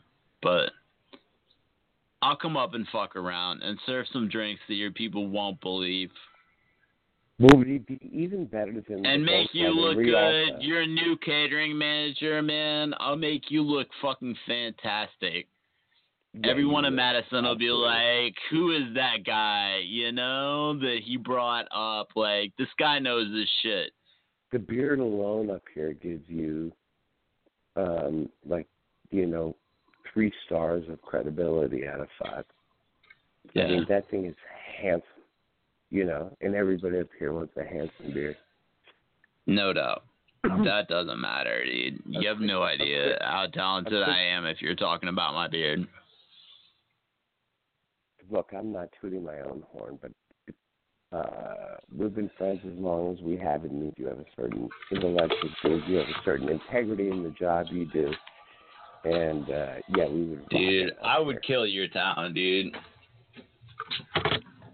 I mean I hate to be cocky, dude. That's not my style. I'm just letting you know the, like I know a few things.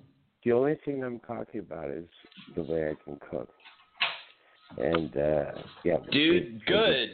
Fucking be like, hey, I'm inviting everyone in the capital, you know, like for like a rowdy dinner on the lawn. And I'll cook you some badass fillets and I'll have this dude make you some badass fucking cocktails. And you'll be known throughout Wisconsin.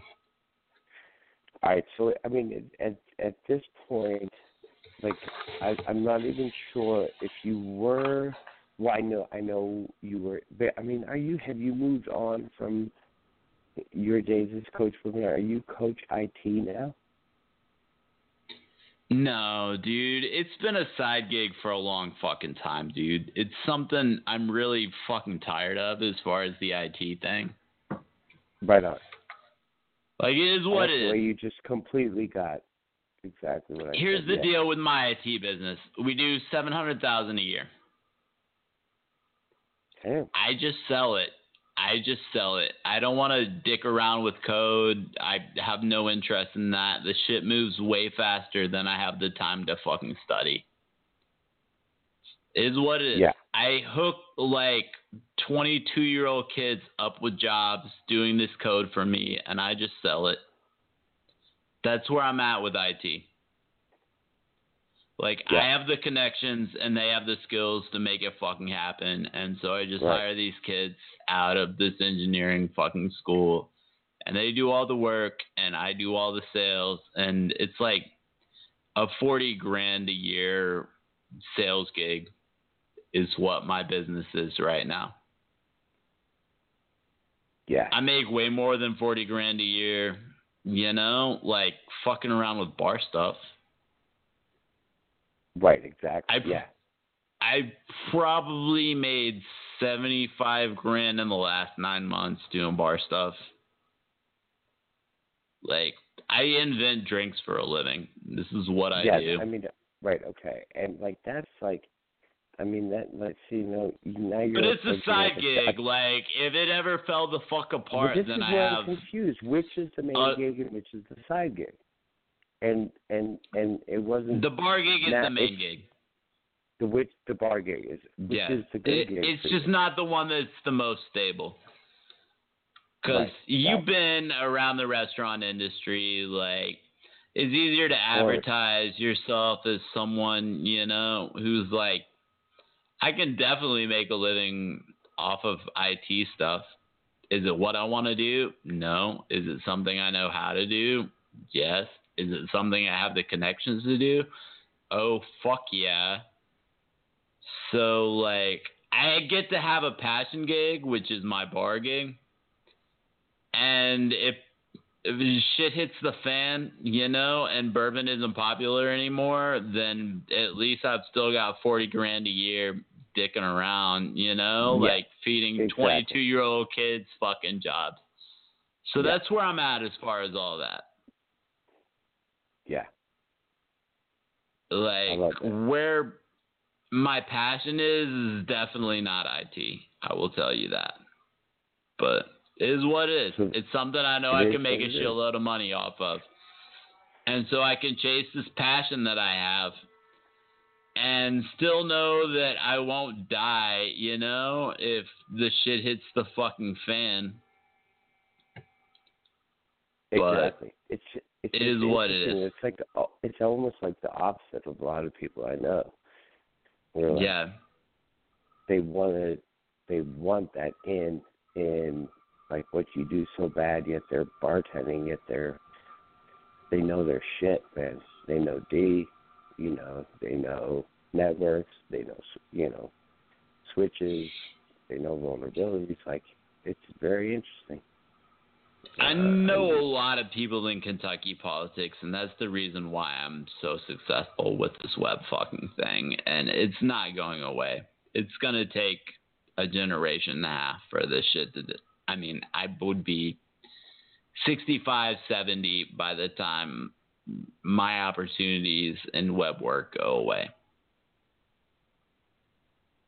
So I've I've got it. I've got that fall back on thing, so I can just chase whatever I want to do and have fun and like make drinks and do what the fuck ever, and it's no big fucking deal. Like I I've got an ideal situation here. Like I really do. Like it's not what I know, it's who I know, but I know a lot of kids who know what I need to know, and so I let them make more money. Like most of the people who work for me make more money than I do as far as my web design business. Cuz I'm not trying to become a baller off it. Like that's not what I'm fucking going for.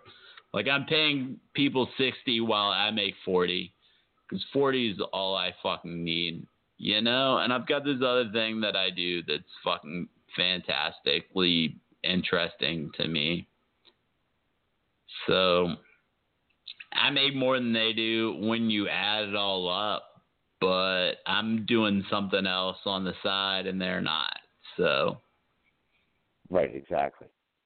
yeah I love that. It's what it is, man. I don't want to get bored in life. That's my biggest fear is getting bored in life. And bar stuff keeps me from getting bored in life. So, I mean, we could we could do a whole radio show on boredom, the dangers of boredom, and also the dangers of the personality type that allows themselves to become bored. Right? yeah, Like that's scary to me. Yeah. you know, and I'm not saying that that like there aren't times for you know reflection and like quietness in one's life. You know, where boredom um, can uh, actually offer some insight. Um, but I just think those are Right. like five five or six minutes, you know, in a year. And then after that, like there should be no excuse for boredom. Like, you know, Did you look up Cal? Look up what? Cal Hart? No. I DM'd you her at the other day. Oh yeah, yeah, no, I totally did. Yes. Yeah. The girl that I'm totally afraid that I'm gonna fall in love with because I need um her on my bar staff. Yes. But at the same so- time so- I personally like her. So it's gonna get Right. weird, Sam. I'm just letting you know. So what did you decide to do? She's on my bar staff. Okay, so you hired. Yeah, she's on my bar staff. She's on Um, the bar. She's If I- fucking on my bar staff, man. If I Like if I, she's if I was Alex the Jones, lowest on say, my fucking bar staff, bar but staff is Gandalf's staff, which means it's a phallic representation of the Washington Monument, which means Yeah. she's giving you a hand job. she doesn't That know me shit. good- That I'm not saying she owes you, but that was a pretty good extrapolation of the conspiracy theory sort of mindset. But however, all right, she's on your mindset. She and she is very attractive for the uh, listening audience. Like absolutely. Uh, I mean, coach, you you're a man of morals, like ethics. Um, and again, I just have to go back to the Costanza thing where it's like in one of those situations you can't really decide that sort of thing on what you think you're going to do because like that's like pretend you could uh predict the future you know what i mean Yeah. so it is what it is I may be off my bar staff in all fairness, which is the easiest reason that I was like, I'm gonna hire her. You- Like I want to get her trained know- up, not necessarily to the point that she could run it, but to the point that there's no one else on there who could overdo her, and then I'm probably gonna piece. and just and just be and just manage it No, and just have no part in it anymore. got you okay so you would be you, you're reluctant to leave it uh just I want to replace myself. yes exactly that's what i was getting at yeah which is Like totally I want this shit to continue to kick ass beyond me. The only thing that I don't burn bridges with is friends. Every Yeah. other bridge possible to burn, I burn it. It's part of my oppositional defiance disorder issue, and I'm being sarcastic. I right now, consider her a friend, dude. Yeah, but I consider her a friend that I would like to benefit from later on down the road, but Well, I'm not even saying her. What I'm saying is, like, I think it's really, like, at least dude, I me, wought fuck her. It's noble. I to guarantee finish, you that. But it's noble to finish a job with somebody who can replace you um, uh, competently. It's not And about the company, I'll tell you that. It's about people who need jobs, who are Exactly. talented enough to handle this shit. Yeah. Word. And Absolutely. I've told her straight up, like, it, it shouldn't be a surprise if I fucking bounce, but you can fucking handle this shit. Like, you've done stuff before. Like, you're a talented young lady, and what is being thrown before you is not fucking rocket science. So just don't get stressed out. It'll be okay. Exactly. You go out there like you're gonna fucking kill it, and you absolutely will kill it. So I'm gonna move on. I've got other And, uh, I things mean- that I could potentially do. Yeah. There are a lot of and we- people who are interested in me, and um, you can definitely handle this, dude. This is light work, so Yeah, exactly. And leaving, uh, you know, not like you said, not the company, but just your the people who rely on you to run a fucking cohesive, comfortable workplace to have somebody competent. I want her to run Louisville. Yeah, In a lot I'm running all over the country, opening fucking bars and shit. Like, I don't have time to deal with Louisville. I don't have time to deal with fucking Louisville. Right. Exactly. It is what And, it I mean, I've got a meh-ish staff in Louisville. I'd like her to hire some people and like take, you know, some kind of responsibility for this. And she can do it. But she needs to fix Louisville. I need to be fixing the rest of the world. I'm in Minneapolis next month. I've got to deal with Minneapolis. Like I've Oh, never wow. dealt with Minneapolis Wait before. I don't know shit about Minneapolis. Like I I don't know people- the, I the first I goddamn good thing about Minneapolis. But I had some good all right, friends well, do they like And bourbon? Yeah, no, no, no, they're like good. They're they're successful and they are uh, like good bar restaurant patrons as well. Good. Yeah, absolutely. Maybe I can meet them next month because that's where I'm going. You should just tell people. You should just tell everybody up there you're a Lutheran. All right. Well, no.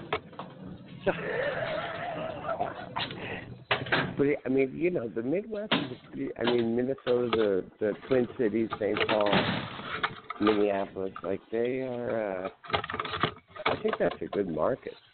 Um, I don't know what you're going up there specifically, nor do I need to know, but I, it's a Yeah, good I'm market. opening a bar. Word. Yeah, it's a great. It's That's it's, what I do. I open bars all over the fucking country. My last one was in Charlotte, North Carolina. And my next So one is is in for- Minneapolis, Minnesota. and it's for a restaurant group or a bar group. It's called like- HMS Host. Yeah, we run bars and airports all over the country. A word. Okay. I've never asked you so directly as I just asked you. Um, right well, that's who I'm training for right now. Yeah, gotcha. I'm not sure if I'm gonna stick with it or not. It's been very annoying. I have an offer from Suntory to work with Maker's Mark, so you never Wow. know. Maybe I'll take that, but I feel like there's some overlaps between the food industry, beverage industry, and the uh, or excuse me, the food and beverage industry and uh, athletics, i.e., marketing. For sure. You know, there's a big overlap there. All right, Is I'm gonna what it is. go. It is. I'm gonna. I, I just found a little mini bottle of Bulleit. I'm gonna uh, drink this. I'm gonna let you go with all the love in the world. And uh, yeah, no doubt. and thank you for throwing this show off. I may I may wander up. Uh, Dude, thank you for hanging out. minute. Oh, absolutely, man. Coach, I love you, brother. Be uh, safe. Don't get in any trouble. Hey, Kidley Divies out there, if you haven't, if you didn't hear the uh, the pre-Kentucky Derby reading of uh, Depravity at the Kentucky Derby by Hunter S. Thompson, read by yours Yeah, the Kentucky Derby is decadent and depraved. and fucking check that uh, on the archive of uh, the agency radio. Um, No doubt. That did that tickled me pink, and I think other people would enjoy it as well. Coach, nothing but love and respect. And Be uh, safe, dude. will- Don't get in any trouble tonight. I can't bail you out, son. no, no, no, not from this distance. You cannot. But but right. uh, the Rialta the Al- Rialta RV is pointing towards uh, Louisville, Kentucky, then perhaps heading towards uh, Texas to the swamp to pick up Spyco. And then No doubt. Who knows? Let's do He it. might take he might take us on a numbers station reprogramming mission. Who knows?